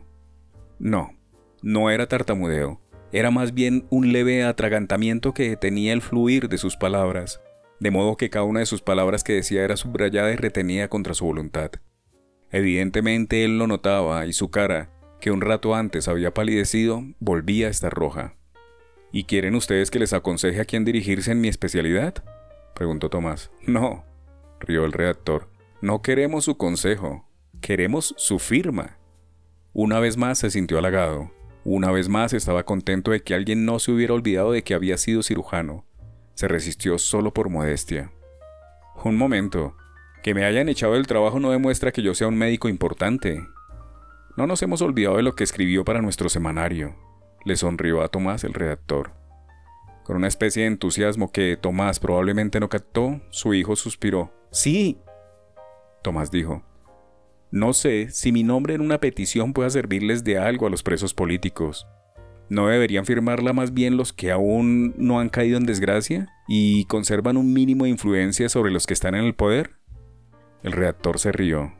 Claro que deberían, también se rió el hijo de Tomás, con la risa de quien ha comprendido ya muchas cosas. Lo malo es que esos nunca la firmarán. El redactor prosiguió. Eso no significa que no vayamos a verles. No somos tan amables como para ahorrarles el mal trago. Rió. Debería usted oír sus disculpas. Son fantásticas. El hijo rió confirmando sus palabras. El redactor continuó. Desde luego, todos nos dicen que están totalmente de acuerdo con nosotros, Solo que las cosas hay que hacerlas de otro modo, con más táctica, con más prudencia, con más discreción. Tienen miedo de firmar y al mismo tiempo temen que si no firman pensemos mal de ellos. El hijo y el redactor volvieron a reírse juntos. El redactor le pasó a Tomás un papel con un texto breve en el que, con un tono relativamente respetuoso, se pedía al presidente de la República que amnistiara a los presos políticos. Tomás trataba de pensar con rapidez. ¿Amnistiar a los presos políticos? Pero ¿va a darles a alguien la amnistía porque la gente desecha por el régimen, o sea, nuevos presos políticos en potencia, se lo pidan al presidente? Una petición así solo puede servir para que no se amnistía a los presos políticos, aunque diera la casualidad de que quisieran amnistiarlos ahora. Su meditación se vio interrumpida por su hijo. Lo principal es que la gente se entere de que sigue habiendo en este país un puñado de personas que no tienen miedo. Dejar en claro también la posición de cada uno, separar la paja del grano. Tomás pensaba, sí, es verdad, pero ¿eso qué tiene que ver con los presos políticos? O se trata de conseguir la amnistía o de separar la paja del grano. Esas dos cosas no son idénticas. ¿Duda, doctor? preguntó el redactor. Sí, dudaba, pero tenía miedo de decirlo. Frente a él, en la pared, estaba el retrato de un soldado que le amenazaba con el dedo y decía, ¿aún no has decidido alistarte al ejército rojo? ¿O aún no has firmado las dos mil palabras? ¿O tú también has firmado las dos mil palabras? ¿O tú quieres firmar una petición en favor de la amnistía? Dijera lo que dijera, amenazaba. El redactor había dicho ya hace un momento su opinión acerca de las personas que pensaban que los presos políticos debían ser amnistiados, pero eran capaces de presentar mil motivos en contra de la firma de una petición. A su juicio, semejantes motivos no eran más que excusas tras los cuales se ocultaba la cobardía. ¿Qué podía decir Tomás? Se hizo un silencio y de pronto se echó a reír. Señaló el dibujo en la pared. Ese me está amenazando. Me pregunta si firmo o no. Bajo esa mirada es muy difícil pensar. Los tres rieron durante un rato. Tomás añadió entonces. Bien, lo pensaré. ¿Podríamos vernos dentro de unos días? Estaré siempre encantado de verle, dijo el redactor. Pero para esta petición ya sería tarde. Queremos llevarla mañana al presidente. Mañana. Tomás recordó el momento en que el policía gordo le dio el papel con el texto escrito para que denunciara precisamente a este hombre alto de barba larga. Todos le fuerzan a firmar textos que él mismo no ha escrito. El hijo dijo, Aquí no hay nada que pensar. Las palabras eran agresivas, pero el tono era casi suplicante. Se miraban ahora a los ojos y Tomás advirtió que al centrar la mirada en un punto se le levantaba ligeramente la parte izquierda del labio superior. Conocía esa mueca de su propia cara cuando se miraba atentamente al espejo para comprobar si iba afeitado. No pudo impedir cierta sensación de malestar al verla en una cara ajena. Cuando los padres viven con sus hijos desde la infancia, se acostumbran a esas semejanzas, les parecen triviales y si de vez en cuando las perciben, pueden parecerles divertidas. Pero Tomás hablaba con su hijo por primera vez en la vida.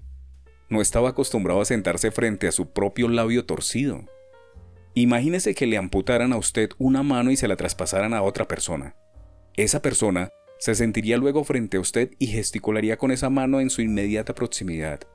Usted miraría esa mano como si fuera un fantasma. A pesar de ser su propia mano, a la que conoce íntimamente, tendría pánico de que lo tocara. El hijo continuó.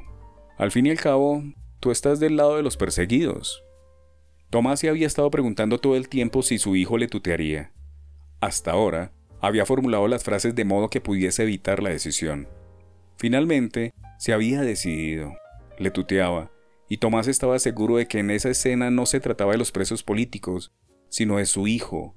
Si firma, sus dos vidas se unirán y Tomás se verá más o menos obligado a aproximarse a él. Si no firma, su relación seguirá siendo nula como hasta ahora, pero ya no por su voluntad, sino por la voluntad de su hijo, que renegará de su padre por su cobardía. Estaba en la situación del ajedrecista que no tiene ningún movimiento para evitar la derrota y tiene que abandonar la partida. Al fin y al cabo, da exactamente lo mismo que firme o que no. Eso no cambiaría en absoluto su suerte ni la de sus presos políticos. Deme eso, dijo y cogió el papel. 14. Como si quisiera premiarlo por su decisión, el redactor dijo, Aquel artículo sobre Edipo estaba muy bien escrito. El hijo le dio una pluma y añadió, hay ideas que son como un atentado. El elogio que le hizo el redactor le había complacido, pero la metáfora utilizada por el hijo le pareció exagerada y fuera de lugar. Dijo, lamentablemente ese atentado solo me afectó a mí. Gracias a aquel artículo no puedo seguir operando a mis pacientes. La frase sonaba fría y casi hostil. Probablemente para eliminar esa pequeña disonancia, el redactor dijo, y sonó como si pidiera disculpas, pero su artículo le sirvió de ayuda a mucha gente. Las palabras ayudar a la gente no le sugerían a Tomás desde la infancia más que una sola actividad, la medicina. Que un artículo ayuda a la gente, ¿de qué quieren convencerle esos dos?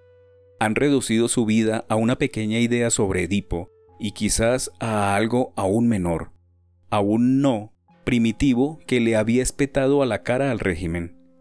Dijo, y su voz seguía sonando con la misma frialdad, aunque ni siquiera lo notaba. Ignoro que aquel artículo haya ayudado a alguien, pero como cirujano le he salvado la vida a algunas personas. Hubo otro momento de silencio. Lo interrumpió el hijo. Las ideas también pueden salvarle la vida a la gente. Tomás veía en la cara de su hijo su propia boca y pensaba, es curioso ver tartamudear a la propia boca. En aquel artículo había una cosa magnífica, continuó el hijo y se notaba que le costaba hablar. El rechazo a los compromisos. Ese sentido que ya estamos perdiendo para distinguir el bien del mal. Nosotros ya no sabemos qué es sentirse culpable. Los comunistas tienen la excusa de que Stalin los engañó. El asesino se excusa diciendo de que su madre no le quería y se sentía frustrado. Y tú de pronto dijiste, no existe excusa alguna. Nadie era más inocente en su interior que Edipo, y a pesar de eso se castigó a sí mismo al ver lo que había causado. Tomás arrancó con esfuerzo la vista de su propio labio en la cara de su hijo y trató de mirar al redactor. Estaba irritado y tenía ganas de que sus opiniones no coincidieran. Dijo, ¿Saben una cosa? Todo esto es un malentendido. La frontera entre el bien y el mal es terriblemente confusa, y yo no pretendía en absoluto que alguien fuera castigado. Castigar a alguien que no sabía lo que hacía es una barbaridad. El mito de Edipo es hermoso, pero castigarlo así Hubiera querido añadir algo, pero se dio cuenta de que en la casa podía haber micrófonos ocultos. No le apetecía para nada ser citado por los historiadores de los próximos siglos. Más bien tenía miedo de que le citara la policía. Esa era precisamente la retractación que le pedían. Le desagradaba que ahora hubieran podido oírla de su boca. Sabía que todo lo que una persona dijera en este país puede ser emitido en cualquier momento por la radio. Hizo silencio. ¿Qué le indujo a cambiar así de opinión? preguntó el redactor. Más bien me pregunto qué me indujo a escribir aquel artículo. Dijo Tomás y en ese momento lo recordó. Ella había atracado junto a su cama, como un niño enviado en un cesto río abajo. Sí, por eso cogió aquel libro, volvió a las historias sobre Rómulo, sobre Moisés, sobre Edipo, y ya estaba otra vez con él. La veía apretando contra su pecho una corneja envuelta en una pañoleta. Aquella imagen le produjo placer, como si le hubiera venido a decir que Teresa vive, que está en ese preciso momento en la misma ciudad que él y que todo lo demás carece por completo de significado. El redactor rompió el silencio. Le comprendo, doctor. A mí tampoco me gusta que se me castigue. Pero nosotros no pedimos castigo, sonrió. Nosotros pedimos el levantamiento del castigo. Ya lo sé, dijo Tomás. Ya se había hecho la idea de que en los siguientes instantes iba a hacer algo posiblemente altruista, pero sin duda inútil, porque no les iba a servir de nada a los presos, y para él personalmente desagradable porque se producía en unas circunstancias que le habían sido impuestas. El hijo añadió, casi suplicante, Tienes la obligación de firmarlo. ¿Obligación? ¿Su hijo le va a recordar cuáles son sus obligaciones? Esa era la peor palabra que nadie podía decirle. Volvió a tener ante sus ojos la imagen de Teresa cogiendo la corneja en su regazo. Recordó que ayer la había molestado uno de la social en el bar. Le vuelven a temblar las manos. Ha envejecido. Ella es lo único que le importa. Ella, nacida de seis casualidades. Ella, que floreció del lumbago del médico jefe. Ella, que está al otro lado de todos los Esmusein. Ella es lo único que importa. ¿Por qué sigue pensando si debe firmar o no? No existe más que un solo criterio para todas sus decisiones. No debe hacer nada que pueda perjudicarla. Tomás no puede salvar a los presos políticos, pero puede hacer feliz a Teresa. No sabe hacer ni eso. Pero si firma la petición, lo más seguro es que los de la social vayan a visitarla aún con mayor frecuencia y que las manos le tiemblen aún más. Entonces dijo, es mucho más importante desenterrar una corneja que mandar una petición al presidente. Sabía que la frase era incomprensible, pero precisamente por eso le gustaba aún más. Experimentaba una especie de repentina e inesperada embriaguez. Era la misma negra embriaguez de cuando, tiempo atrás, le comunicó a su mujer que ya no quería verla más, ni a ella ni a su hijo. Era la misma negra embriaguez de cuando echó al buzón la carta en la que renunciaba para siempre a la profesión médica. No tenía la seguridad de estar actuando correctamente, pero tenía la seguridad de estar actuando tal como quería actuar. Entonces dijo, No se ofendan ustedes. Yo no voy a firmar. 15. A los pocos días ya podía leer artículos sobre la petición en todos los periódicos. Por supuesto, no decían que se trataba de una amable solicitud que intercedía por los presos políticos y solicitaba su liberación. Ninguno de los periódicos citó ni una sola frase de aquel breve texto. En lugar de eso hablaban extensa, confusa y amenazadoramente de una especie de manifiesto contra el Estado, que pretendía convertirse en la base de una nueva lucha contra el socialismo. Nombraban a los que habían firmado el texto y acompañaban los nombres de calumnias y ataques que le pusieron a Tomás la piel de gallina. Claro, era previsible. En aquella época cualquier acción pública, reunión, petición, manifestación callejera, que no estuviera organizada por el Partido Comunista era considerada automáticamente ilegal y significaba un peligro para quienes participaban en ella. Eso lo sabían todos. Pero quizá por eso le fastidiaba aún más no haber firmado la petición. ¿Y por qué no la había firmado? Ya ni siquiera es capaz de recordar exactamente los motivos de su decisión. Y vuelvo a verlo tal como apareció ante mí no bien comenzaba la novela. Está de pie junto a la ventana y mira, a través del patio, la pared del edificio de enfrente. Esa es la imagen de la que nació. Como dije ya, los personajes no nacen como los seres humanos, del cuerpo de su madre, sino de una situación, una frase, una metáfora en la que está depositada, como dentro de una nuez, una posibilidad humana fundamental que el autor cree que nadie ha descubierto aún o sobre la que nadie ha dicho aún nada esencial. ¿Acaso no es cierto que el autor no puede hablar más que de sí mismo? Mirar con impotencia el patio y no saber qué hacer, oír el terco sonido de las propias tripas en el momento de la emoción amorosa, traicionar y no ser capaz de detenerse en el hermoso camino de la traición, levantar el puño entre el gentío de la gran marcha, hacer la exhibición de ingenio ante los micrófonos secretos de la policía, Todas esas situaciones las he conocido y las he vivido yo mismo. Sin embargo, de ninguna de ellas surgió un personaje como el que soy yo, con mi currículum vitae. Los personajes de mi novela son mis propias posibilidades que no se realizaron. Por eso los quiero por igual a todos y todos me producen el mismo pánico. Cada uno de ellos ha atravesado una frontera por cuyas proximidades no hice más que pasar. Es precisamente esa frontera, la frontera tras la cual termina mi yo la que me atrae. Es más allá de ella donde empieza el secreto por el que se interroga la novela. Una novela no es una confesión del autor, sino una investigación sobre lo que es la vida humana dentro de la trampa en la que se ha convertido el mundo. Pero basta. Volvamos a Tomás. Está solo en casa y mira a través del patio la sucia pared del edificio de enfrente. Extraña a aquel hombre alto de la barba larga, a sus amigos, a los que no conoce y entre los cuales no se cuenta.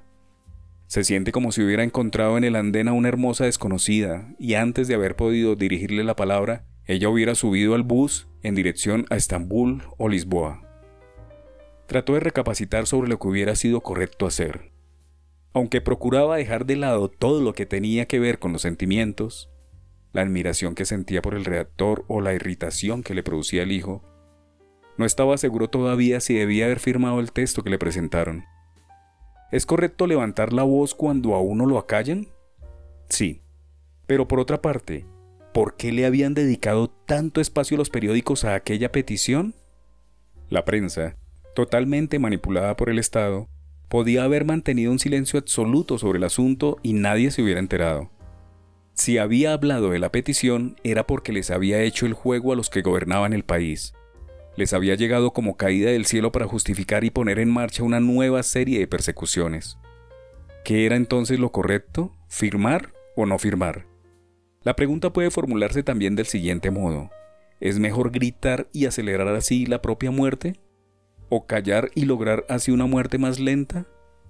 ¿Puede haber alguna respuesta a estas preguntas? Y se le vuelve a ocurrir una idea que ya conocemos.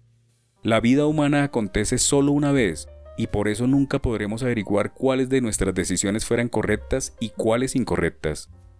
En la situación dada, solo hemos podido decidir una vez y no nos ha sido dada una segunda, una tercera, una cuarta vida para comparar las distintas decisiones. Con la historia sucede algo semejante a lo que ocurre con la vida. La historia de los checos es solo una. Un día concluirá, igual que la vida de Tomás, y nunca podrá ya repetirse por segunda vez. En 1618 los estados checos le plantaron cara a la situación. Decidieron defender sus libertades religiosas, se enfadaron con el emperador que residía en Viena y tiraron por la ventana del castillo de Praga a dos de sus altos funcionarios. Así empezó la Guerra de los 30 años, que condujo a la casi completa destrucción de la nación checa. ¿Debieron haber tenido los checos en aquella ocasión más prudencia que arrojo? La respuesta parece sencilla, pero no lo es. 300 años más tarde, en 1938, Tras la conferencia de Múnich, el mundo decidió sacrificar su país a Hitler. ¿Debieron haber intentado luchar por su propia cuenta contra una fuerza ocho veces superior? A diferencia de 1618, aquella vez tuvieron más prudencia que arrojo. Con su capitulación empezó la Segunda Guerra Mundial, que condujo a la pérdida definitiva de la libertad de la nación por muchos decenios o siglos. ¿Debieron haber tenido entonces más arrojo que prudencia? ¿Qué debían haber hecho? Si la historia de Bohemia pudiera repetirse, sería sin duda bueno intentar la otra eventualidad y comparar después los resultados. Sin un experimento de este tipo, todas las reflexiones no son más que un juego de hipótesis. Einmal ist kein Mal. Lo que solo ocurre una vez es como si no hubiera ocurrido. La historia de los checos no se repetirá por segunda vez, la de Europa tampoco. La historia de los checos y la de Europa son dos bocetos dibujados por la fatal inexperiencia de la humanidad.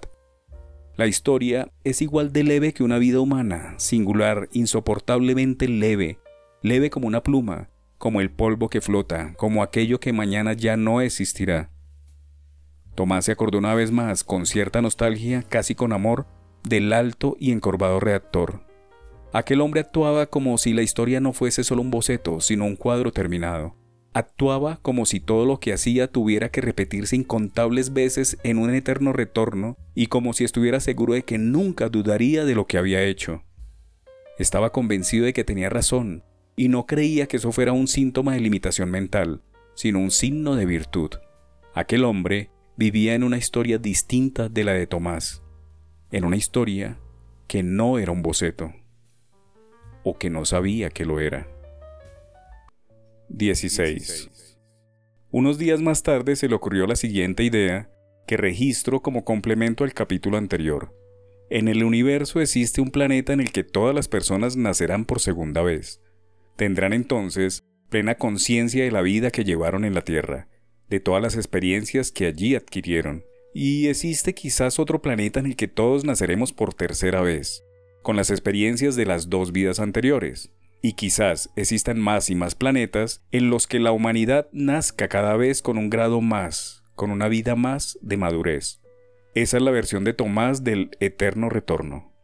Claro que nosotros, aquí en la Tierra, en el planeta número uno, en el planeta de la inexperiencia, solo podemos imaginar muy confusamente lo que se le ocurriría al hombre en los siguientes planetas. ¿Sería más sabio? ¿Es acaso la madurez algo que pueda ser alcanzado por el hombre? puede lograrla mediante la repetición? Solo en la perspectiva de esta utopía puede emplearse con plena justificación los conceptos de pesimismo y optimismo. Optimista es aquel que cree que en el planeta número 5 la historia de la humanidad será ya menos sangrienta. Pesimista es aquel que no lo cree. 17.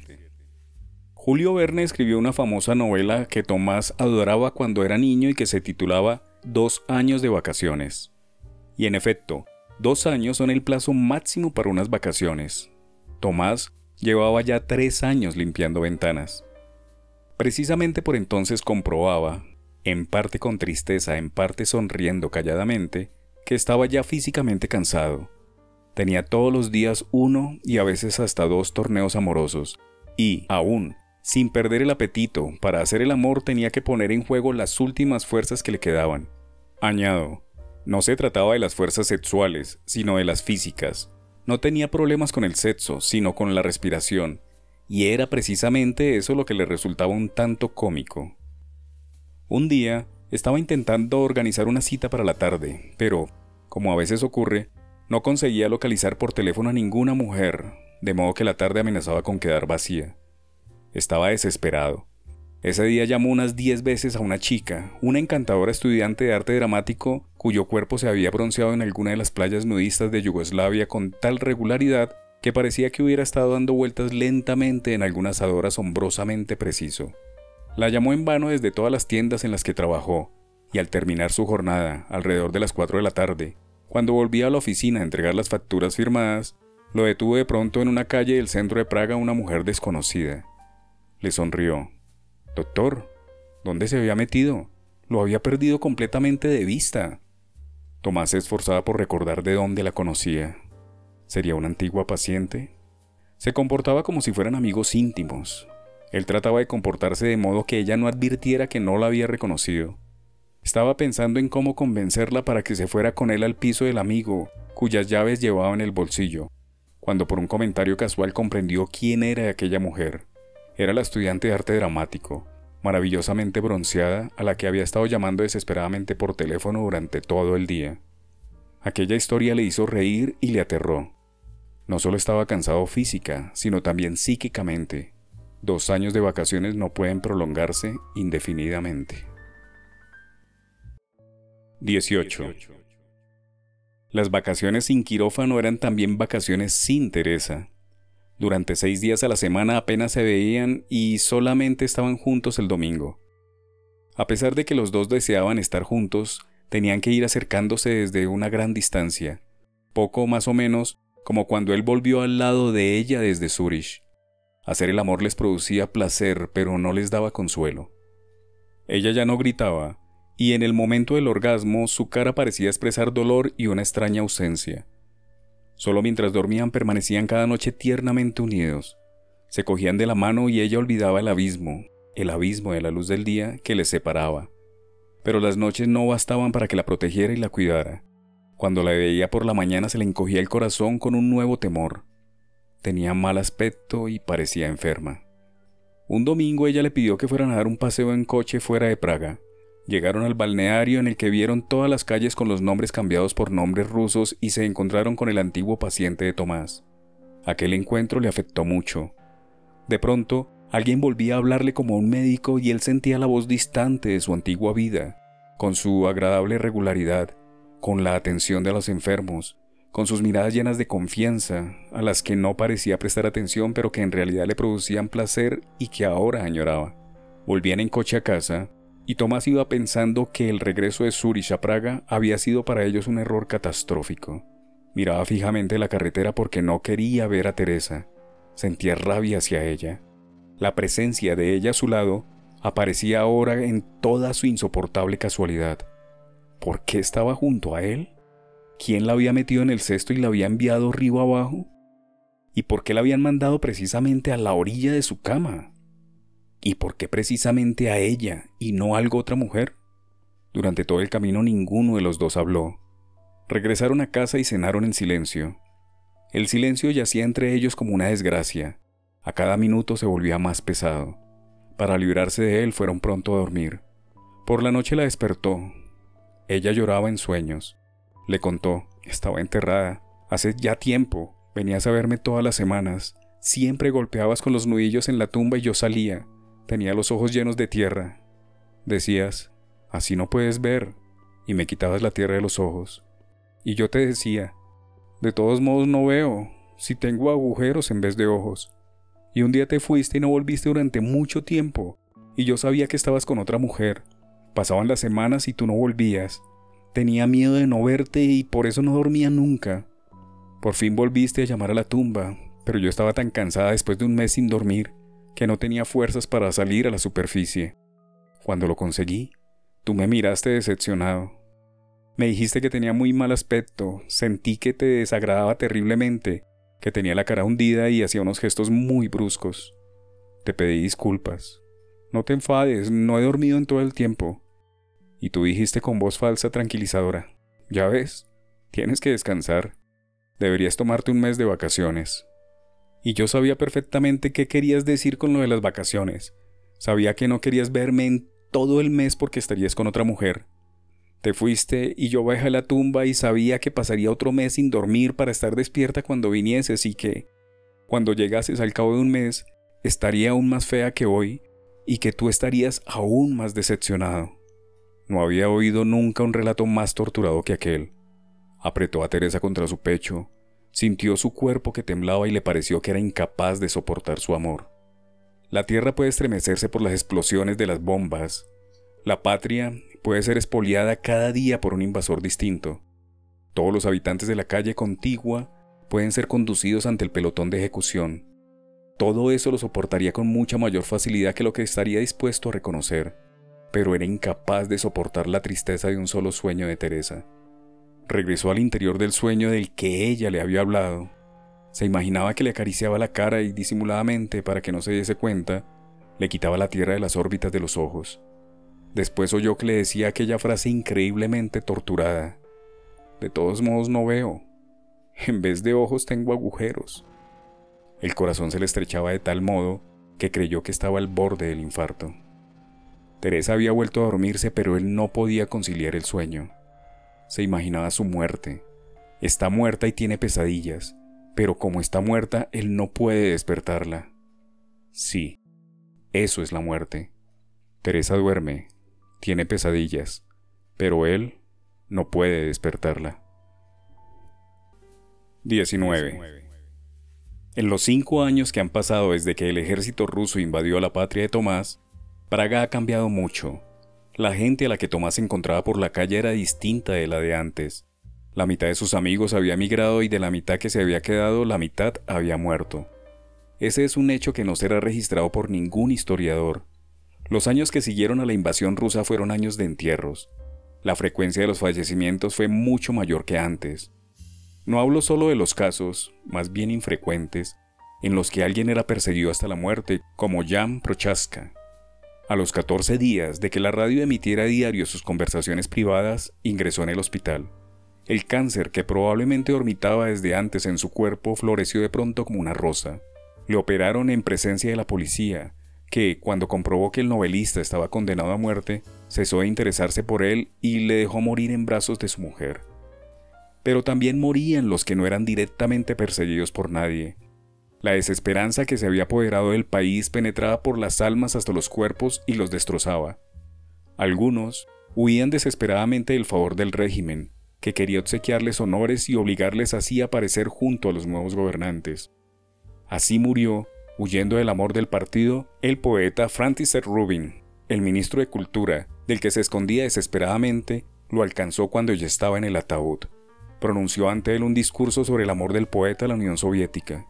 Quizá pretendiera despertar a Rubin con aquel escándalo, pero el mundo era tan feo que nadie tenía ganas de levantarse entre los muertos. Tomás fue al crematorio a presenciar el funeral por un famoso biólogo expulsado de la Academia de Ciencias. En la nota necrológica no se permitió publicar la hora de las honras fúnebres para que el acto no se convirtiese en una manifestación, y sus deudos no se enteraron hasta último momento de que la cremación sería a las seis y media de la mañana. Cuando entraron en la sala del crematorio, Tomás no comprendía qué pasaba. La sala estaba iluminada como un estudio de cine. Miró sorprendido a su alrededor y comprobó que habían colocado cámaras en tres sitios. No, no era la televisión, era la policía la que filmaba el funeral para poder estudiar a los participantes. Un antiguo compañero del científico, que seguía siendo miembro de la Academia de Ciencias, tuvo el valor de despedir al féretro. No contaba con que ese día se convertiría en actor de cine. Cuando terminaba el acto y ya todos habían estrechado las manos de los familiares del muerto, Tomás vio en un rincón de la sala a un grupo de personas y entre ellas al redactor alto y encorvado. Volvió a añorar a aquellas personas que no tenían miedo a nada y estaban seguramente unidas por una gran amistad. Avanzó hacia él, le sonrió, quería saludarlo, pero el hombre encorvado dijo, Cuidado, doctor, es mejor que no se acerque. La frase era curiosa. Podía explicársela como una sincera advertencia amistosa. Cuidado, nos están filmando. Si habla con nosotros tendrá un interrogatorio más. O podía tener también un sentido irónico. Si no ha tenido el valor suficiente para firmar la petición, sea consecuente y no se junte con nosotros. Cualquiera que hubiera sido el significado real, Tomás obedeció y se alejó. Tenía la sensación de que veía a una hermosa mujer subir al coche cama de uno de los grandes expresos y de que, en el momento en que iba a expresarle su admiración, ella ponía el dedo sobre los labios y no le permitía hablar. 20. Ese mismo día por la tarde tuvo otro encuentro interesante. Estaba limpiando el escaparate de una gran zapatería y junto a su lado se detuvo un hombre joven. Se inclinó hacia el escaparate y se puso a mirar los precios. Han subido, dijo Tomás sin dejar de secar al agua el cristal con su aparato. El hombre lo miró. Era aquel compañero suyo del hospital al que había bautizado con la letra S, el mismo que en otros tiempos sonreía enfadado porque Tomás hubiera firmado su declaración autocrítica.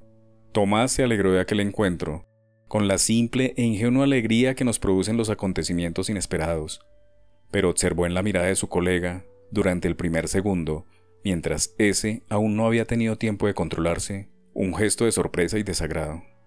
¿Cómo te va? preguntó ese. Antes de que Tomás tuviera tiempo de responder, ya se había dado cuenta de que ese se avergonzaba de su pregunta. Era una evidente tontería que un médico que sigue trabajando preguntara ¿Cómo te va? a un médico que limpia escaparates. Para que no se sintiese avergonzado, Tomás le respondió con el tono más alegre que pudo. Estupendamente. Pero advirtió de inmediato que ese estupendamente sonaba a su pesar, y precisamente por haber procurado pronunciarlo con alegría, como una amarga ironía. Por eso añadió enseguida, ¿Qué hay de nuevo en el hospital? Ese respondió, Nada, todo normal. Esta respuesta, aunque pretendía ser lo más neutral posible, también estaba totalmente fuera de lugar, y los dos lo sabían y sabían que lo sabían. ¿Cómo es posible que todo sea normal cuando uno de los dos limpia escaparates? ¿Y el jefe? preguntó Tomás. ¿No se ven ustedes? preguntó ese. No, dijo Tomás. Era verdad. Desde que se fue del hospital no había vuelto a ver al médico jefe, a pesar de que trabajaban muy bien juntos y tendían a considerarse casi como amigos. Hiciera lo que hiciera, el no que acababa de pronunciar llevaba cierta carga de tristeza, y Tomás intuía que ese estaba disgustado por la pregunta que le había hecho, porque al igual que el médico jefe, él tampoco había ido nunca a preguntarle a Tomás cómo le iba y si le hacía falta algo. La conversación entre los dos antiguos compañeros de trabajo se había vuelto imposible, aunque ambos lo lamentaran. Tomás en particular. No estaba enfadado porque sus compañeros de trabajo se hubieran olvidado de él. Le habría gustado explicárselo a este joven. Tenía ganas de decirle, no sientas vergüenza. Es normal y totalmente correcto que no os relacionéis conmigo. No te acomplejes por eso. Estoy encantado de verte. Pero hasta de decir eso tenía miedo, porque todo lo que había dicho hasta entonces había sonado de un modo distinto al que pretendía y su compañero de profesión habría sospechado que esta sincera frase también era irónica y agresiva. Perdona, dijo finalmente ese. Tengo una prisa horrible. Y le dio la mano. Te llamaré. Antes, cuando sus compañeros de trabajo lo miraban despectivamente por su previsible cobardía, todos le sonreían. Ahora que no pueden mirarlo despectivamente, que están incluso obligados a reconocer su valor, lo esquivan. Por lo demás, Tampoco los antiguos pacientes lo invitaban ya ni lo recibían con champán. La situación de los intelectuales desclasados había dejado de ser excepcional. Se había convertido en algo duradero y desagradable a la vista. 21. Llegó a casa y se durmió antes que de costumbre. Una hora más tarde le despertó el dolor del estómago. Eran sus antiguas molestias que reaparecían siempre en los momentos de depresión. Abrió el botiquín y maldijo. No había ningún medicamento, había olvidado renovarlos. Trató de superar el ataque a fuerza de voluntad y fue lográndolo, pero no consiguió dormirse. Cuando Teresa volvió a casa, a la una y media de la mañana, tenía ganas de charlar con ella. Le habló del entierro, del redactor que no había querido dirigirle la palabra, de su encuentro con su colega ese. Praga se ha vuelto fea, dijo Teresa. Fea, dijo Tomás. Al cabo de un rato Teresa dijo en voz muy baja, Sería mejor que nos fuéramos de aquí. Sí, dijo Tomás, pero no tenemos a dónde ir. Estaba sentado en la cama en pijama, y ella se sentó a su lado y se abrazó a su cuerpo. Dijo, ¿al campo? ¿Al campo? preguntó extrañado. Allí estaríamos solos. Allí no te encontrarías ni con el redactor ni con tus antiguos compañeros. Allí la gente es distinta y la naturaleza sigue siendo igual que siempre. En ese momento Tomás volvió a sentir un suave dolor en el estómago. Se sentía viejo y le parecía que lo único que deseaba era un poco de tranquilidad y de paz. Puede que tengas razón, dijo dificultosamente, porque el dolor le impedía respirar. Teresa seguía. Tendríamos una casa y un pequeño jardín, y Karenín por lo menos podría correr a gusto. Sí, dijo Tomás. Después se imaginó qué pasaría si de verdad se fueran al campo. En un pueblo sería difícil tener todas las semanas a una mujer diferente. Allí se acabarían sus aventuras eróticas. Lo malo es que en un pueblo, a solas conmigo, te aburrirías, dijo Teresa como si le leyese los pensamientos. El dolor había vuelto a aumentar. No podía hablar. Se le ocurrió pensar que su hábito de ir tras las mujeres era una especie de esmusen, un imperativo que lo esclavizaba. Anhelaba unas vacaciones, pero unas vacaciones totales en las que dejaran en paz todos los imperativos, todos los esmusein. Si había sido capaz de descansar, y para siempre, de la mesa de operaciones del hospital, ¿por qué no descansaría de esa mesa de operaciones del mundo, sobre la cual abría con un escalpelo imaginario la funda en que las mujeres guardaban la ilusoria millonésima diferencial? A ti te duele el estómago, advirtió entonces Teresa. Él asintió. ¿Te has puesto la inyección? Hizo un gesto de negación. Me olvidé de pedirlas. Se enfadó con él por su dejadez y le acarició la frente, en la que el dolor había hecho aparecer algunas gotas de su sudor. Ahora estoy un poco mejor, dijo él. Acuéstate, dijo ella y lo cubrió con la manta. Después fue al baño y al cabo de un momento se acostó a su lado. Él volvió hacia ella la cabeza, apoyada en la almohada, y se quedó asombrado. La tristeza que reflejaban sus ojos era insoportable. Dijo, Teresa, dime, ¿Qué te pasa? A ti te está pasando algo, lo siento, lo veo. Ella negó con la cabeza. No, no me pasa nada. No lo niegues. Es lo de siempre, dijo ella. Lo de siempre significaba los celos de ella y las infidelidades de él. Pero Tomás siguió insistiendo. No, Teresa, esta vez es otra cosa. Nunca habías estado tan mal. Teresa dijo, bien, te lo diré. Ve a lavarte la cabeza. No le entendía. Lo dijo con tristeza, sin agresividad, casi con ternura. Hace ya varios meses que tu pelo huele intensamente. Huele al sexo de alguna mujer. No te lo quería decir, pero hace ya muchas noches que tengo que respirar el perfume del sexo de alguna de tus amantes. En cuanto lo dijo, el estómago volvió a olerle. Estaba desesperado. Se lava tanto, se frota con tanto cuidado el cuerpo, las manos, la cara, para que no le quede ni una huella de olor ajeno. Evita los baños perfumados en los cuartos de baño ajenos. Lleva a todas partes su propio jabón sin perfume. Pero olvidó el pelo. No, no se le ocurrió pensar en el pelo. Y recordó a la mujer que se le sienta en la cara y quiere que le haga el amor con toda su cara y hasta con la nuca. Ahora la odiaba. ¡Qué ocurrencia más idiota! Sabía que ahora no era posible negar nada, y que lo único que podía hacer era reír estúpidamente e ir al baño a lavarse la cabeza. Ella volvió a acariciarle la frente. Quédate acostado, ya no vale la pena, ya estoy acostumbrada. Le olía el estómago y anhelaba tranquilidad y paz. Entonces dijo, Escribiré a aquel paciente mío que encontramos en el balneario. ¿Conoces la región donde está su aldea? No, dijo Teresa. A Tomás le costaba mucho trabajo hablar. No logró decir más que bosques, montes. Sí, lo haremos. Nos iremos de aquí. Y seguía acariciándole la frente. Estaban los dos juntos, acostados, y ya no decían nada. El dolor desaparecía lentamente. Pronto se durmieron los dos. 22. En medio de la noche se despertó y recordó con sorpresa que no había tenido más que sueños eróticos. Solo recordaba con claridad el último, en una piscina nadaba de espaldas una enorme mujer desnuda, al menos cinco veces mayor que él, con una barriga toda cubierta de espeso vello, desde la entrepierna hasta el ombligo. Lo miraba desde la orilla y estaba terriblemente excitado. ¿Cómo podía estar excitado cuando su cuerpo se hallaba debilitado por un súbito dolor de estómago? ¿Y cómo pudo excitarse mirando a una mujer que, despierto, solo hubiera podido producirle asco? Se dijo, en el sistema de relojería, de la cabeza dan vueltas en sentido contrario dos ruedas dentadas. En una de ellas están las visiones y en la otra las reacciones del cuerpo. El diente en el que está la visión de una mujer desnuda toca el diente opuesto, en el que está inscrito el imperativo de la erección. Si por algún descuido las ruedas se desplazan y la rueda de la excitación se pone en contacto con el diente en el que está pintada la imagen de una golondrina volando, nuestro sexo se empinará al ver una golondrina. Conocía además las investigaciones de un colega suyo que estudiaba el sueño de las personas y afirmaba que en el hombre se produce la erección con cualquier sueño. Eso quiere decir que la relación entre la erección y una mujer desnuda es solo uno de los mil modos en que el Creador pudo haber ajustado el mecanismo de relojería de la cabeza del hombre.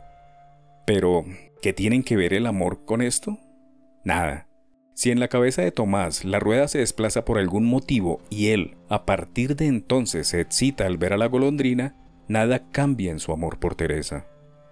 Si la excitación es el mecanismo mediante el cual se divierte nuestro Creador, el amor es, por el contrario, lo que nos pertenece solo a nosotros y con lo que escapamos al Creador. El amor es nuestra libertad. El amor está al otro lado del Esmusein. Pero esto no es del todo cierto. Aunque el amor sea algo distinto a la maquinaria de relojería del sexo con el que se divierte el Creador, queda sin embargo amarrado a esa maquinaria está amarrado a ella como una tierna mujer desnuda al péndulo de un enorme reloj. Tomás piensa, amarrar el amor al sexo ha sido una de las ocurrencias más extravagantes del Creador. Y después piensa esto también, la única manera de salvar el amor de la estupidez del sexo hubiese sido la de ajustar de otro modo el reloj de nuestra cabeza y excitarnos viendo una golondrina. Se durmió con aquella dulce idea, y en el umbral del sueño, en ese mágico territorio de imágenes confusas, de pronto se sintió seguro de haber descubierto la solución de todos los misterios, la llave del secreto, la nueva utopía, el paraíso. Un mundo donde el hombre se excita al mirar una golondrina y donde puede querer a Teresa sin verse interrumpido por la agresiva estupidez del sexo. Se durmió. 23. Había mujeres semidesnudas, daban vueltas a su alrededor y él se sentía cansado. Para escapar de ellas abrió la puerta de la habitación contigua. Vio en el sofá de enfrente a una muchacha. También estaba semidesnuda, solo en bragas. Estaba reclinada de costado y se apoyaba en un codo.